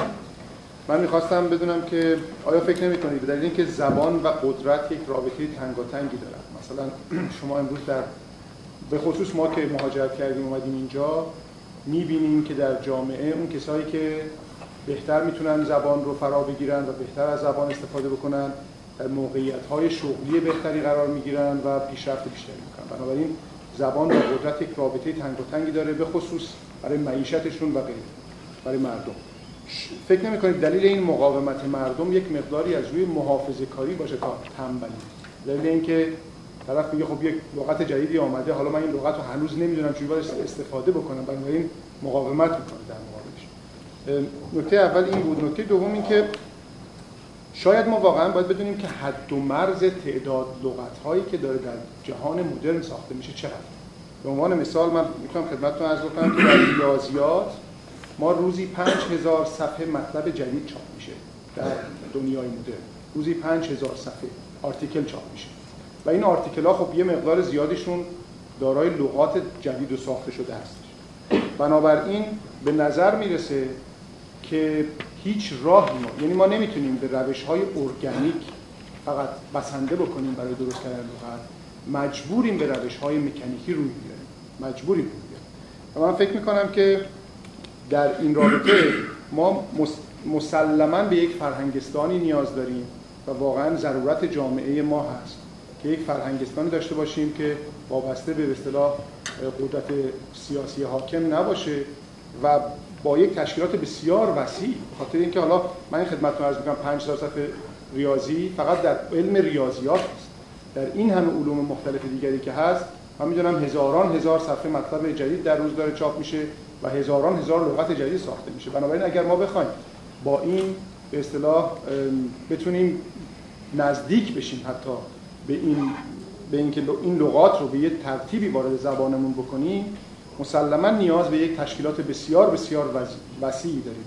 خواستم نظرتون حالا راجع نکته اولی که گفتید که حالا اسمش بذاریم کنسرواتیسم یا بذاریم تنبلی یا فرقی نمی‌کنه اسمش چی بذاریم. مهم که این واقعیت هست که ما اون چیزی که اون پویایی درونی یعنی اصل اینرسی در واقع در همه عالم طبیعت عالم انسانی حکومت می‌کنه. اینکه کمترین کورش کمترین مصرف کمترین انرژی ولی این دنیای مدرن یک نوع انگیزشی و یک نوع پویایی و پویشی در نوع انسانی به وجود آورده که مال قلمروهای فرهنگی خاصی است.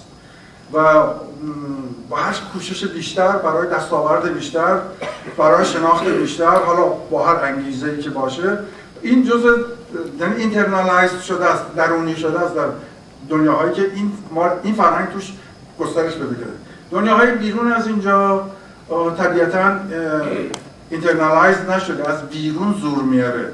و چون از بیرون زور میاره تا اونجایی که بتونن آدم از زیرش در میرن از زیر این فشار. و فقط در حد کاربردی اونجا که امرشون بگذره بیشتر مثلا انرژی صرف می‌کنن. یعنی اصل انرژی شدیدتر اونجا شدیدتر حکومت می‌کنه. و خب بعضی جاها دیگه هم خب internalize میشه و در جامعه ژاپنی کوشش در جهت تکنولوژی دستاوردهای تازه internalize شده. اما در زمینه فلسفه علوم انسانی اینها چه بسا هنوز چه بسا که نشده مثلا. به همین دلیل من نمی‌شناسم مثلا یه ژاپنی که خیلی آدم برجسته باشه به عنوان متفکر دنیای مدرن مثلا. یا حتی سوئد نروژش هم همین جوریه فرض کنید. که مثلا کوشش اونجور که آلمانی انرژی صرف می‌کنه یا فرانسوی مثلا برای تفکر فلسفی. در سوئد و نروژ دیده نمیشه ظاهرا مثلا مشهورترین کتاب فلسفی که مثلا به زبان نروژی این کتاب دنیای دنیای سوچی دنیای سوزان دنیای صوفی دنیای صوفی مثلا. برای بچه ها نوجوانان نوشته شده. موفق شده به خاطر اینکه چند ولی چیز اثر فلسفی مثلا مارتین هایدگر پیدا نمیشه یا نیچه برای اونجا پیدا نمیشه. در حال اینا بستگی داره به فضاهای فرهنگی و روح جمعی که چقدر کوشش میطلبه یا چقدر تنبلی و از زیر کار رفتن توش ارزش حتی. اینکه کار ما رو خره و و هر چه کمتر کار بکنی زحمت بکشی بیشتر ظاهرا بهره بردی خب این ارزش فرهنگی توی یه فضای دیگه.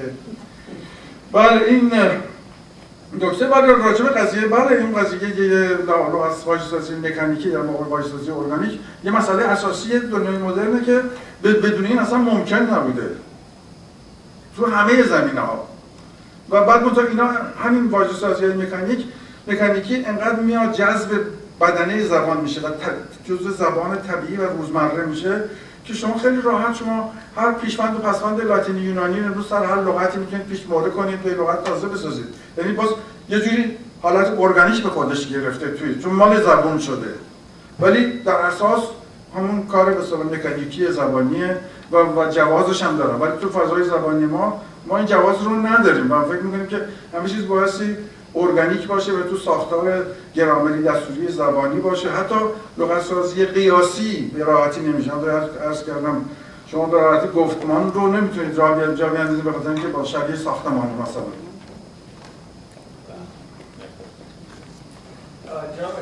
من مثلا با اجازهتون من دارم یه دقیقه بگم.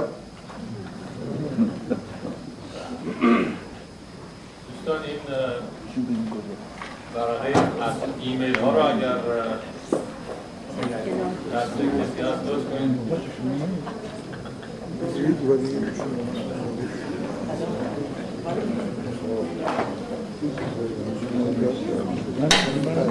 دوستان اگه موافق باشین یک پنج دقیقه فقط پنج دقیقه. یک استراحتی بگیریم و سر پنج دقیقه لطفا. نظرتون در مورد انقلاب دیجیتالی بدونم. خیلی خلاصه. ظاهرا شواهدی وجود داره که قلم در واقع قدرت علمی امریکا به یا کشورهای انگلیسی زبان داره کاهش پیدا می‌کنه. یا به این ترتیب بگیم مراکز تولید دانش در جهان دارن بیشتر میشن چند گونه میشن. به عنوان مثال کره جنوبی به عنوان مثال سنگاپور به عنوان مثال چین کشورهای اسپانیایی زبان آیا اینها باعث در واقع پایان اون قدرت بلا منازع زبان انگلیسی بر عرصه تکنولوژیک خواهند شد یا نه؟ از کنم که راجبه این مسائل البته من اطلاعاتم بسیار بسیار محدود و کمه. راجبه انقلاب ارتباطاتی این اصل و در نتیجه حرف روشنی به دقیق ندارم بزنم. تنها چیزی که برای من حالا جلب توجه منو کرده و در این زمینه کمی تحمل کردن مسئله ماندگاری زبان هاست از طریق این انقلاب رسانه ای یعنی این دوران حرکت تمدن مدرن به طرف تمرکز ملی و بعد تمرکز رسانه ای تعداد زیادی از زبان ها رو از بین برده. یا بسیاری گویش ها از بین برده و یک گویش رسمی حاکم میشه به عنوان گویش ملی و این این سر ادامه داشت به طور که پیش حتی پیشگینی های یونسکو این هاست که مثلا در حتی به همین ترتیب در جلو بره از حدود 6000 زبان موجود مثلا شاید در پایان این قرن 100 زبان بیشتر باقی نمونه.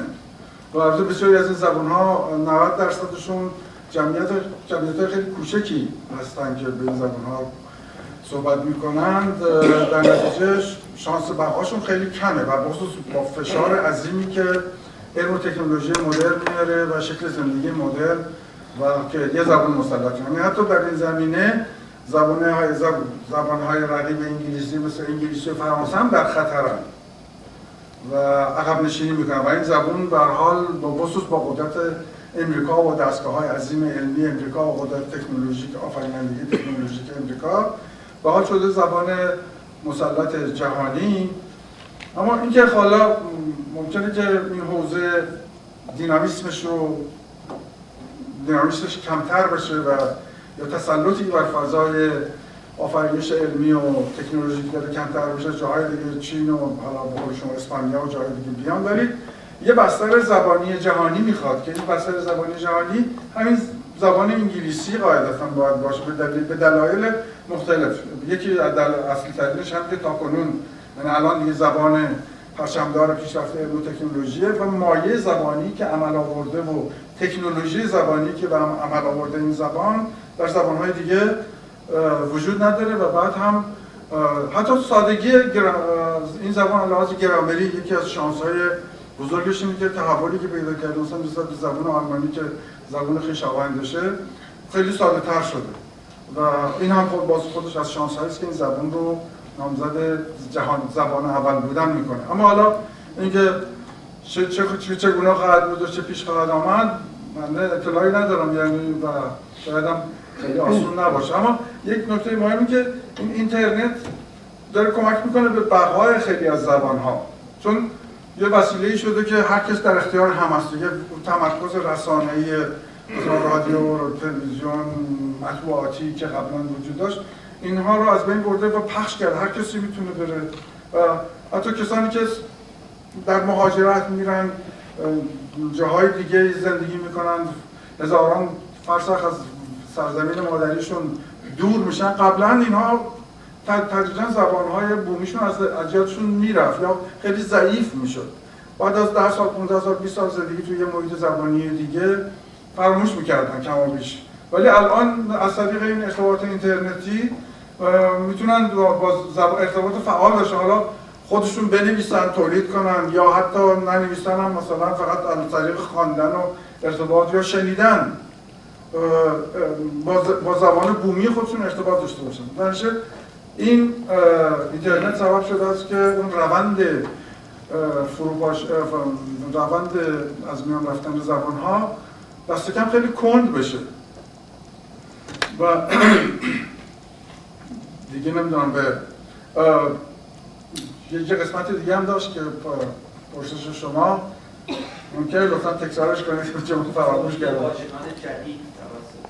آها شما نه در ایران اولا فقط فرهنگستان نیست که لغت می‌سازه.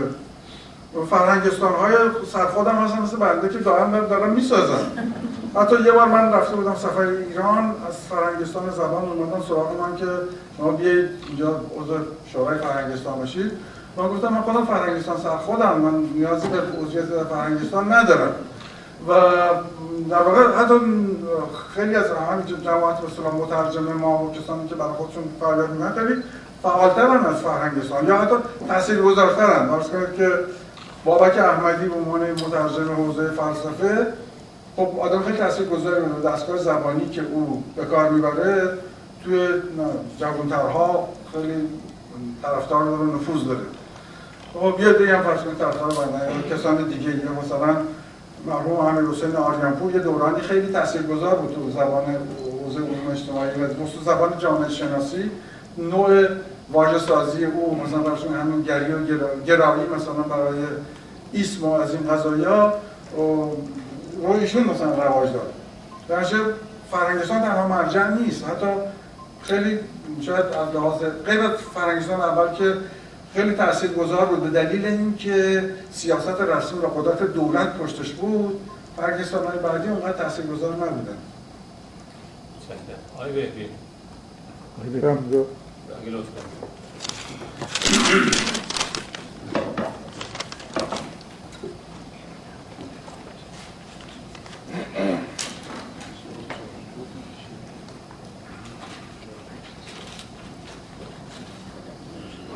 در حدود یه هفته پیش یک بحثی داشتیم با کسی راجع به تعداد اختراعات. تعداد اختراعات و ایشون که بسیار متخصص این کار بود یه آماری به من داد که من اینو نوشتم به علت اهمیتش. چون اصلا فکر نمی کردم که در این حد حدودی که باشه که هست. عرض کنم که یه چیزی در حدود در ایالات متحده آمریکا در سال 2008 صد و حدود 150 یا 153 هزار تا اختراع جدید به ثبت رسیده که از این 153 هزار تا 77 هزار تا مال به اصطلاح طبقه آمریکاست و بقیه مال ژاپن است و آلمان با فاصله خیلی زیاد یعنی 50 هزار تاش مال ژاپن در حدود 13 هزار تاش مال آلمان و بقیه کشورها خیلی خیلی کم و قلیل هستند.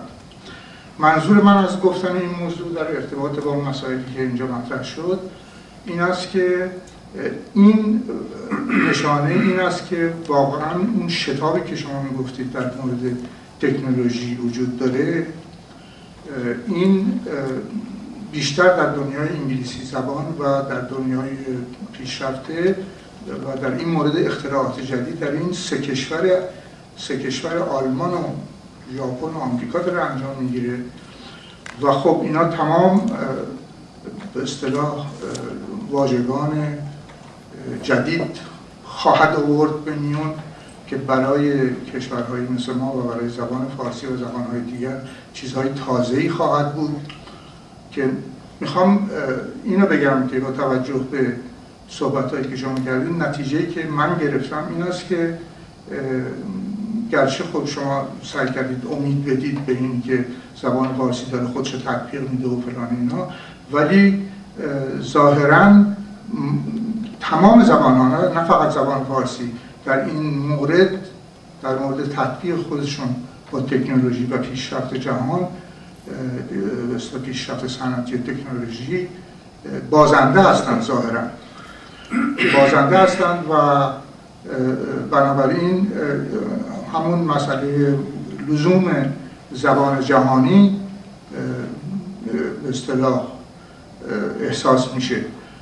و این یک نکته که می‌خواستم خدمتتون بگم و نظرتون رو بپرسم خصوصا که فرمودید که زبان فارسی به علت به اصطلاح جنبه شاعرانش و اینا به اصطلاح لغت سازان و واژه شناسان و اینا جوازش هم ندارن که این کارو بکنن. بنابراین ظاهرا ما در این زمینه در مورد هماهنگی زبانمون با پیشرفت جهان امید زیادی نداریم. آیا این درسته؟ مثل و عرض کنم که به نظر می‌رسه که اصلا دنیای آینده در همه حوزه ها حالا دنیاهای به نسبت پیشرفته ترن دنیای دو زبانه و سه زبانه خواهد بود و دیگه یک زبان کافی نیست و و برای حوزه های کاربردی مختلف اساسا دیگه مسابقه گذاشتن زبان هایی که مثلا حتی زبان بلندی مثلا با زبان انگلیسی مسابقه بذاره سر زبان ریاضیات یا زبان پزشکی یا زبان فلان کار بیهوده ای اساسا غیر و غیر ممکنیه. من پارسال در کنتیکت بودم. با یک زن شوهر جوان ایرانی آشنا شدم که هر دو پزشک بودن. و بورسی داشتن اومده بودن اونجا و کارشون ادامه بدن.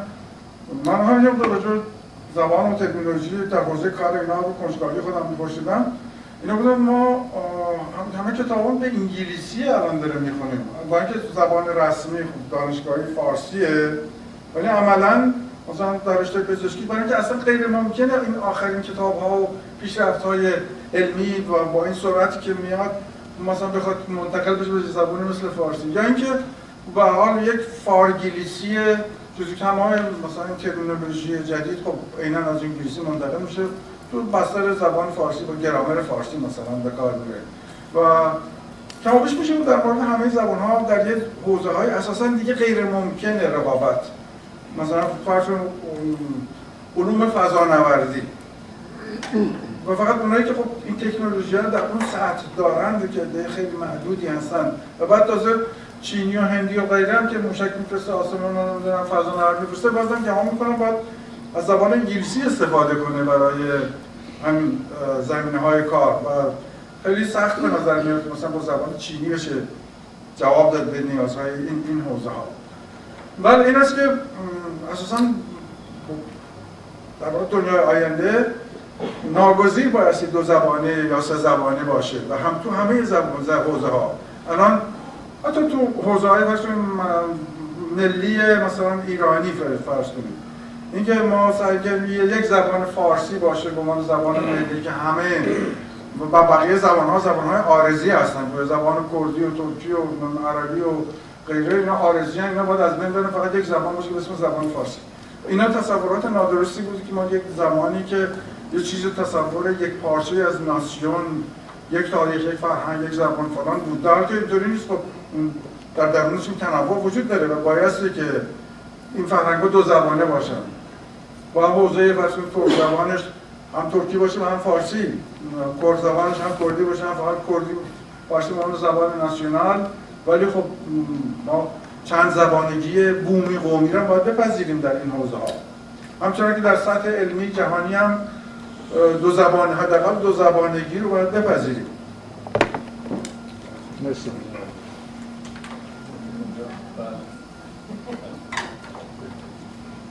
سوال من من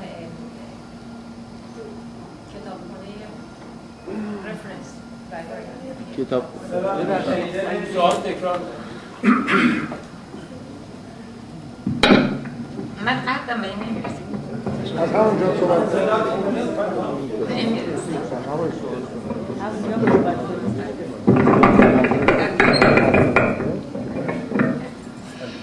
من نمی‌دونم شما چقدر آشنایی داریم با تورنتو ولی یه کتابخونه خیلی بزرگی تو خیابون یانگ هست به اسم رفرنس سالا من به اون کتابخونه می‌رفتم و دو تا آیل که کتاب های فارسی در تمام زبان ها کتاب ها هستن هفته پیش من اونجا رفتم که چند تا کتاب فارسی بگیرم نبود. یعنی اصلا کلمه ای به اسم فارسی نبود.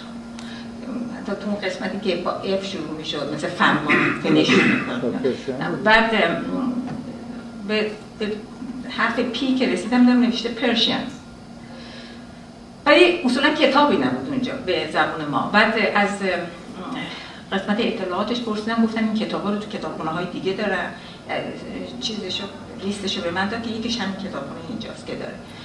بعد گفتم چرا این پرشینه زبان گفت به ما گفتن که اسم این زبان پرشینه حالا من سوال من اینه که آیا عوض شده؟ من تا اونجا که من اطلاع دارم کشور ما اسمش ایرانه و زبونمون فارسیه اسمش.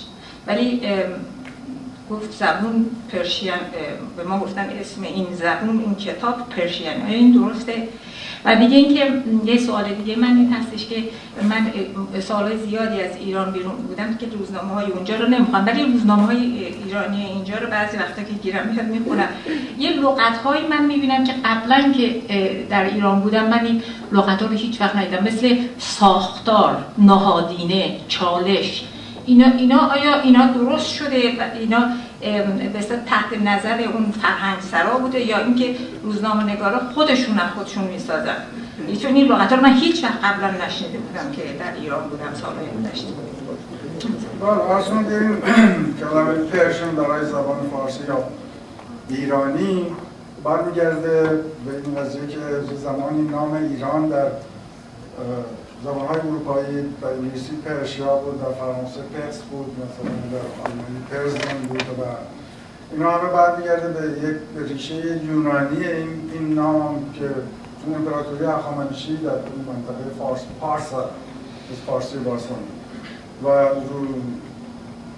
یونانی ها می‌گفتن پارسوس بود چون در منطقه مرکزی امپراتوری اخامنشی بود. همونطور که ما به یونانیا گفتیم یونان که از این جزایر ایونی گرفته شده. و این بعد تو زبان های آمد به از طریق لاتینی و تو زبان های اروپایی به این صورت ها موند و بود. تا اینکه زمان رضا شاه در 1935 ماه دستور دادن که از این دیگه پرشیا به کار نره و بگن ایران. و چون اسم کشور شد ایران در نتیجه صفت نسبی اونم که پرشن و امثال اینها باشه این یواش یواش دیگه پایش لق شد.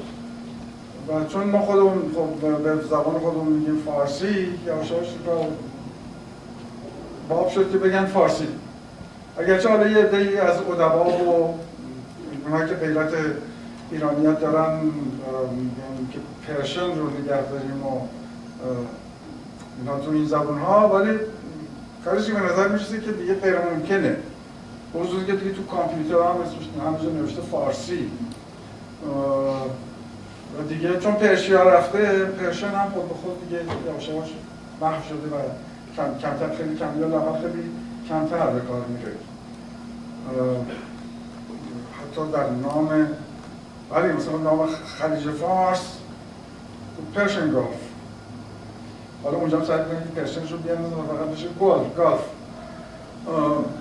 برای لغت هایی که گفتیم مثل ساختار و چالش و اینها اینها بعضش مال فرنگستان بوده یا یاد نداریم به حال توسط خود اهل زبان و اهل قلم ساخته شده. مثلا ساختار ترجمه استراکچر دیگه. یا استرکتور فرانسه است و شاید بیشتر از طریق مثلا سوشال استراکچر یا مثلا تو حوزه ادبیات این مفهوم چون زیاد به کار می‌رفت از ساختن ساختار رو ساختن به قیاس مثل رفتن مثل رفتار از رفتن مثلا کذارت کردن و امثال اینا. و درست هم مثلا لحاظ ساختار زبان فارسی و مفهوم هم بوده که بهش نیاز بوده. و حال ساختن حالا جا افتاده از این نوع زیاده که در طول همین چند دهه دو سه دهه لاقل ساخته شده و برای کسانی که دور بودن از فضای زبان فارسی طبیعتا ناشناستن آقای ازمانی آقای ازمانی را؟ آقای ساقی. نه آقای ازمانی هستن آقای ازمانی بفرم اینجا.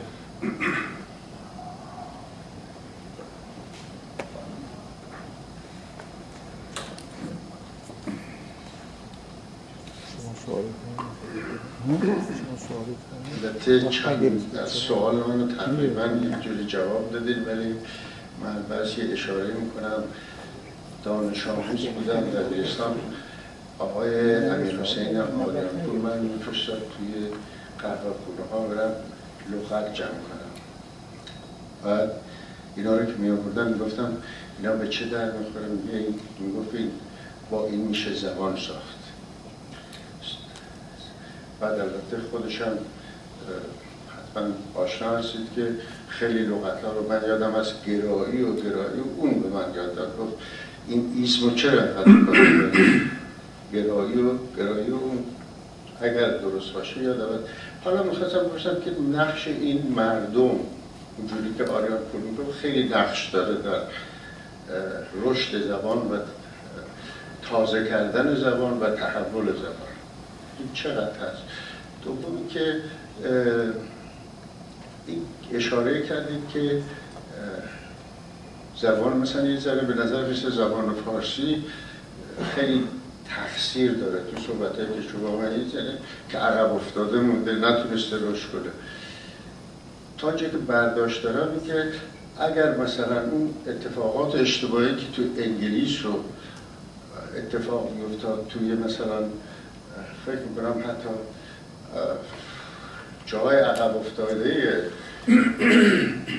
کشور ما شاید اونجا زبان فارسی شروع کرد به رشد و توسعه و امروز جای زبان انگلیسی رو داشت.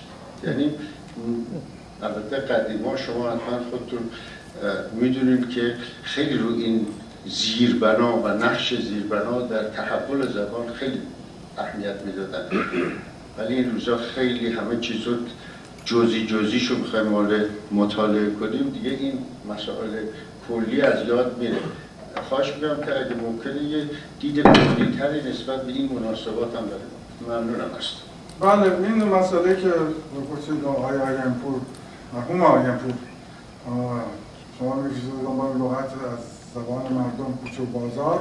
خب در واقع به نیت توسعه زبان و وارد کردن مایه های زبانی است که از زبان نوشتاری ما همیشه دور بوده.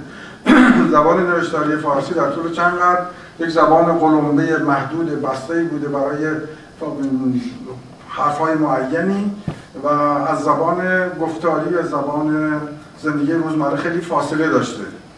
ولی خب از زمان مشروطه به این طرف یا کم قبل از مشروطه شروع میشه این گرایش به طرف نوشتن با نزدیک کردن زبان نوشتار و گفتار و این خب سری بوده که ادامه داشته یعنی غنی کردن زبان نوشتار با زبان گفتار و همچنین ساده کردن زبان نوشتار با زبان گفتار و خب اینکه از مایه های زبانی موجود. حتی این صحبت امروز هست که از مثلا نه فقط زبان فارسی آمیانی بلکه از زبان دیالکت ها یا زبان های حوزه ایرانی مثلا کردی هم میشه استفاده کرد. لوری هم میشه استفاده کرد برای توسعه زبان فارسی که ایده نادرستی نیست و منتها شبیه شیوه عمل کردنش باید دید چگونه ممکنه. و اما اینکه خب بله طبیعی که اگر انقلاب انقلاب علمی و صنعتی در انگلستان اتفاق نیفتاده بود زبان انگلیسی مقام و موقعیت امروزی جهان خودشون نداشت. اگر در جای دیگه اتفاق افتاده بود زبان بومی اونجا این مقام و موقعیت رو پیدا می‌کرد.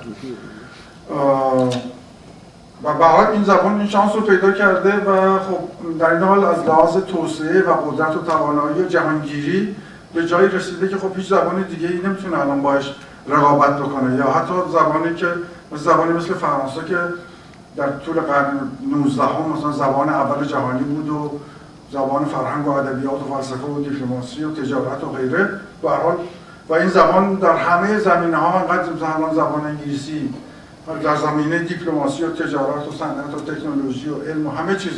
اینقدر رشد کرده که دیگه خب زبان دیگه شانسش نداره که بخواد جای جانشینی بشه. یا همه زبان ها الگو برداری می‌کنن یا برای رشد و توسعه خودشون ناگزیر از این زبان وام می‌گیرن.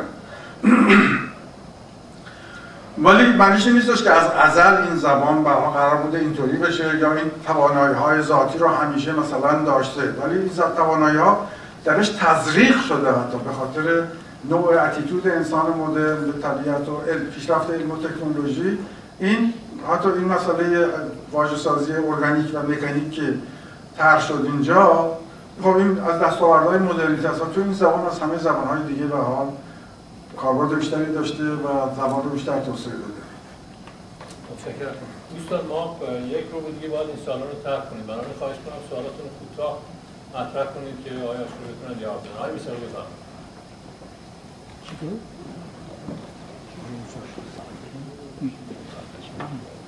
سوال دارم البته از خلقیات آقای حریری هر وقتی من می‌رسه میگه خلاصه کن چشم. بالاخره رفاقت هم باید یه جایی به درد بخوریم جناب آشوری خیلی متشکرم از فرمایشاتتون من می‌خواستم اون فرمایش اولی که فرمودین یه ذره یه قدم دو برامش جلو. فرمودین که مدرنیزم در واقع یا مدرنیته مثلا دنیا رو عوض کرده. ما باید یه کاری بکنیم که زبان فارسی رو تو اون جهان مدرنیته جدید در واقع ببینیم که چجوری می‌تونیم حفظش بکنیم. این به نظر فرمایش خیلی درستی. ولی یه ذره نگاه کنیم ببینیم مدرنیته واقعا چی کار کرده و پیامدش چیه ما چجوری اینو درک می‌کنیم و مثلا پیامد اون برای حفظ زبان چیه؟ حجم دانش بشری که تا قرن تا بعد از جنگ جهانی دوم جمع شده بود در سال 1970 دو برابر شد. در سال 1974 هر چهار سال یک بار حجم دانش بشر دو برابر شد. در انتهای قرن حجم دانش بشری تقریبا در کمتر از یک سال دو برابر شد. معنیش اینه که انفجار اطلاعات وجود داره. و در واقع یکی از دلایل هم که انفجار اطلاعات قابل حرکته به عنوان برای اینه که دنیای دیجیتالی تولید شده که شما توانایی در واقع اداره کردن این حجم اطلاعات رو دارید. خب اگه برگردیم ببینیم که خب این معنی این تولید چیه؟ آیا زبان جلوه یا تولید جلوه؟ یعنی به عبارت بهتر آیا این زبان شناسان که در واقع زبان علمی رو تولید می‌کنن یا این زبان علمی است که وقتی تولید شد با خودش کلمه رو همراه میاره؟ فرمودین که زبان فارسی اگه بخوایم یه کلمه ای رو اضافه بکنیم باید لحن شاعرانه داشته باشه چرا؟ به خاطر اینکه تولید کننده زبان ما شاعران بودن. بنابراین رنگ شعری به خودش داره. در انگلیس اونا زبان تجارتی علمی تولید کردن در غرب بنابراین رنگ به اصطلاح تجارتی به علمی داره. حالا این علم چیکار کرده؟ ما اگه بخوایم در واقع تو اون بازی حضور داشته باشیم ماهیت این حضور چیه؟ ماهیتش تولیده. البته این فرمایش که شما میفرمایید که در واقع انگلیسی زبان ها و یا فرانسوی زبان ها یا آلمانی زبان ها در واقع نفوذی پیدا کردن که کسی نمی‌تونه اینو چالش بکنه این البته مثلا شاید سی سال پیش چهل سال پیش درست بود ولی امروز نیست. زبان در واقع هر زبانی که در واقع مردم به کار می‌برن زبان جنسی است که تولید می‌کنن. جنس هر کی بیشتر جنس تولید کرد زبانش در واقع همراه اونه. بنابراین ما اگه بخوایم در واقع تو این بازی وجود داشته باشیم باید برگردیم تولید بکنیم. بنابراین ما باید به تولید علم برسیم. روش های مثل مثلا روش فرهنگستان که شاید در زمان 1300 که زمان سرعت حرکت زمان خیلی کمتر بود شدنی بود. امروز واقعا افتر فکت یعنی وقتی در طول یه سال حجم دانش بشری دو برابر شده فرهنگستان تا بیاد برسه ببینی که اصلا چی تولید شده در واقع اصلا زمان گذشته سال دیگه یه چیز دیگه انجام شد بنابراین ما با درک روح مدرنیسم نیازمند طراحی سیستمی هستیم که خودمون توش دووم بیاریم.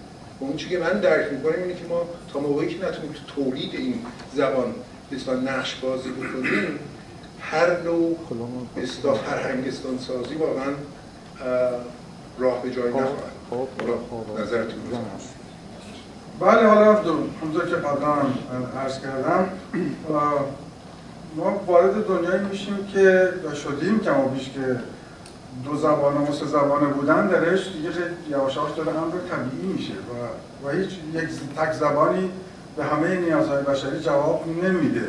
و بعضی قلمروها هست که یعنی هر دستاورد علمی تازه ای حالا ژاپنی هم مثلا فرض کنید که به دست بیاره سنگاپوریه یا هر جای دیگری ولی این باید توی یه بستر زبانی بیاد که زمینش رو داشته باشه. هیچ زبانی از, از اول مثلا وقتی که ما نتونستیم دستاوردهای علمی به قول شما تا جنگ جهانی دوم رو هنوز وارد فضای زبانیمون بکنیم چگونه ممکن است که بعد از اون رو وارد کنیم با همون شتابی که علم پیشرفت می‌کنه؟ یا فرض کنیم در حوزه ریاضیات علوم طبیعی فیزیولوژی نمی‌دونم آناتومی و غیره و غیره. در نتیجه چنین انتظاری حتی اگر که وارد حوزه تولید علم هم بشیم ولی این تولید علم باز ناگزیر در بستر زبانی خواهد بود که این توانایی رو داره که جواب بده به نیازهای زبانی. و این آفرینندگی و یا تکنیک ها و مکانیک هایی که ضروری این کار توش همکنون وجود داشته باشه. یه زبانی که اساسا نمیپذیره این تکنیک ها و مکانیک ها رو خود به خود زبانی نیست که به درد نمی‌کنه ولی در یه حوزه های دیگه ای میشه البته. مثلا فرض کنید یا ضروری اصلا بشه. در حوزه مثلا علوم انسانی دیگه ما نمی‌تونیم. حالا مثلا اینو به زبان انگلیسی فرض کنید یا فرانسه مثلا بیاریم. و به حال قابلیت انطباق زبانی هم بیشتر یعنی طبیعت زبان و کاربرد زبان در حوزه علوم انسانی اونقدر مکانیکی نیستش که یا اگر خب می‌گیره از زبان علوم طبیعی هم استفاده می‌کنه. مثلا همین زبان انگلیسی یا زبان فرانسه. ولی به حال نوعی هست که زبانهایی مثل مثل فارسی هم می‌تونن خودشون تحتیل کنن کلمه ساختار که مثال زدن خب از ساختار ما می‌تونیم ساختار بسازیم و بار معنایی کلمه استراکچر یا سترکتور رو بیاریم روی این کلمه بذاریم. یا فرض کنید که ما می‌تونیم گفتمان بسازیم بگیم که ما این بار معنایی کلمه discours یا discourse رو میاریم می‌ذاریم روی این. مطابقه جا افتادنش و راه یافتن معناش به ذهن ها مدتی زمان می‌بره. اما امکان داره. به یه چیز یه پا پروژه یکپارچه برای همه زمینه ها نمیشه داشت. هر زمینه ای بر حسب نوع طبیعت خودش پیچیدگی خودش تکنولوژی که امروزه باش آسمون ها رو تماشا می‌کنن این دیگه به یه زبانی مثل فارسی برگردوندنی نیست. و خود به خود باعث به و هیچ اشکالی هم نداره به نظر اما بالاخره در حوزه جامعه شناسی، روانشناسی، مردم شناسی و فلان و غیره یک کوشش هایی شده یه بستری فراهم شده. بعدم مایه ادبی زبان فارسی و سنتش هم امکان امکان اینو میده که ما فرض کنیم لغتسازی قیاسی تو حوزه ها بکنیم یا یه چیزایی رو هم بگیریم قبول کنیم دیگه. الان فرض که کلمه دو کلمه خیلی کلیدی مهم تو حوزه فلسفه مدرن مثلا objet و sujet فرانسه یا object subject انگلیسی. خب زود مدت ها کوشش کردن چون اصل بعد این بود که همه, همه چیز باید فارسی باشه. حالا بعضی ها رفتن روی چیز معناهاش بگن مثلا چی چی اصابت موضوعی یا بعضی ها رفتن روی اتیمولوژی لغت برون ناخته و درون ناخته و از اینجور حرفا که اب یک تون با سوب یک تون و فلان. یه چیزایی مثلا بسازن جواب نمیده. بعد در نتیجه خب خود میگه پیشنهاد من آقا این سوژه و رو به کار ببریم. چون سنت ما که از زبان فرانسه بیشتر بگیره خب سوژه و رو به کار ببریم. و امروز یا برای کلمه مثل ایده تجربه پذیر نیست واقعا. وقتی که تو کنتکست فلسفه از افلاطون تا هگل مثلا نگاه کنیم خود ایده رو بگیریم و خود برش و برای ایدئالیسم یا ایدئالیسم و فلان هم من پیشنهاد می‌کنم بذاریم مثلا ایده باوری. حالا بعضی هم میگم ایده گرایی. حالا به باید کوشش بشه باید اندیشه بشه در همه زمینه ها. چه مثلا مورد مورد به مورد لغت به لغت بعد دیگه کار پیش میاد. ولی یه پرسپکتیو یه راهنمای راهنمود ذهنی برای این کار لازمه. و هم دلیل بنده این کوشش هایی که من کردم مثلا فرهنگ علوم انسانی من یک مقدمه 50 صفحه‌ای داره راجع به اینکه من اصلا راجع به زبان چجوری فکر می‌کنم یا فکر چرا این پیشنهادها رو می‌کنم؟ یعنی صرف اینکه حالا بیایم میگه مش لغت بریزیم توی دامن خلایق که خب نمی‌دونم چرا برای چی؟ به حال یه جور متدولوژی و یه نوع پایه های تئوریک زبانی برای کار خودمون فراهم بکنیم. و این کتاب زبان باز هم که من نوشتم باز در همین جهت اصلا اولا بفهمیم که این برای دنیا چه اتفاقی افتاده چرا ما اصلا دنبالش میریم و حالا در حوزه زبانی خودمون چه ها می‌تونیم بکنیم؟ که البته اون بخش زبان فارسیش هنوز کامل نیست. من خیلی خسته بودم و دیگه می‌خواستم که خود فاصله بیاندازم با این کار. اینو منتشر که حالا امیدوارم فرصت بکنم که کاملش بکنم. خانم شامل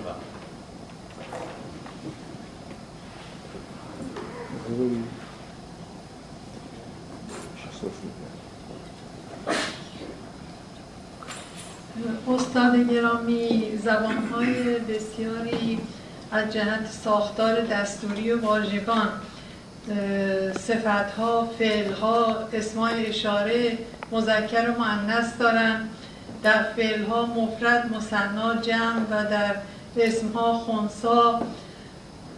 در زبان فارسی ما نداریم این ویژگی ها رو.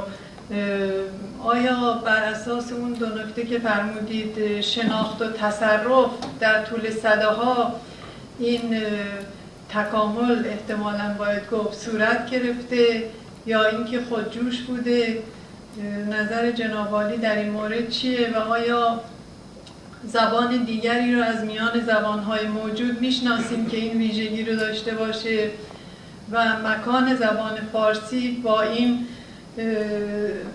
ویژگی ها که داره در میان زبان های دیگه چی هست؟ ببینید در حوزه زبان مثلا ترمینولوژی علمی هر زبانی هر, هر, دستگاه ترمینولوژیکی رو خودش منطبق می‌کنه با ساختار گرامری اون زبان. مثلا فرض که زبان فرانسه اسم یا مذکر یا مؤنثه آلمانی یا مذکر یا مؤنث یا خنثی در انگلیسی جنسیت نداره. در فارسی جنسیت نداره. در نتیجه مثلا فرض کنید یه فعلی مثلا تو, تو هایدریت مثلا در انگلیسی. و انگلیسی چیز هم نداره علامت مصدری هم نداره که بسیار پایانه بیاد مثلا مثلا مثل ایدن کنید فارسی.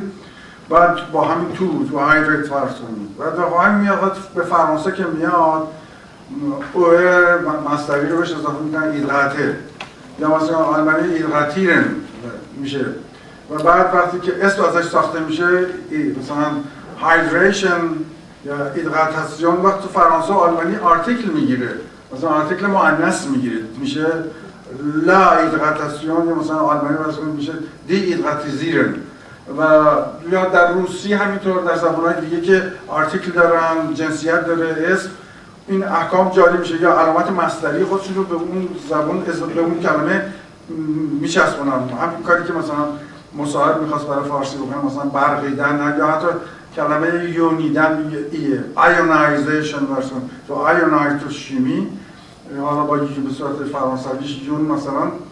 یونیدن مثلا یونش مثلا پیشنهاد می‌کرد که این چیزا. همین کارش که اینا تو این زبانهای اروپایی می‌کنن. حالا به حال اینا مربوط تاریخ زبان هاست بعضی زبان ها یه خصوصیت رو از دست میدن ساده تر میشن. بعضی نگه میدارن.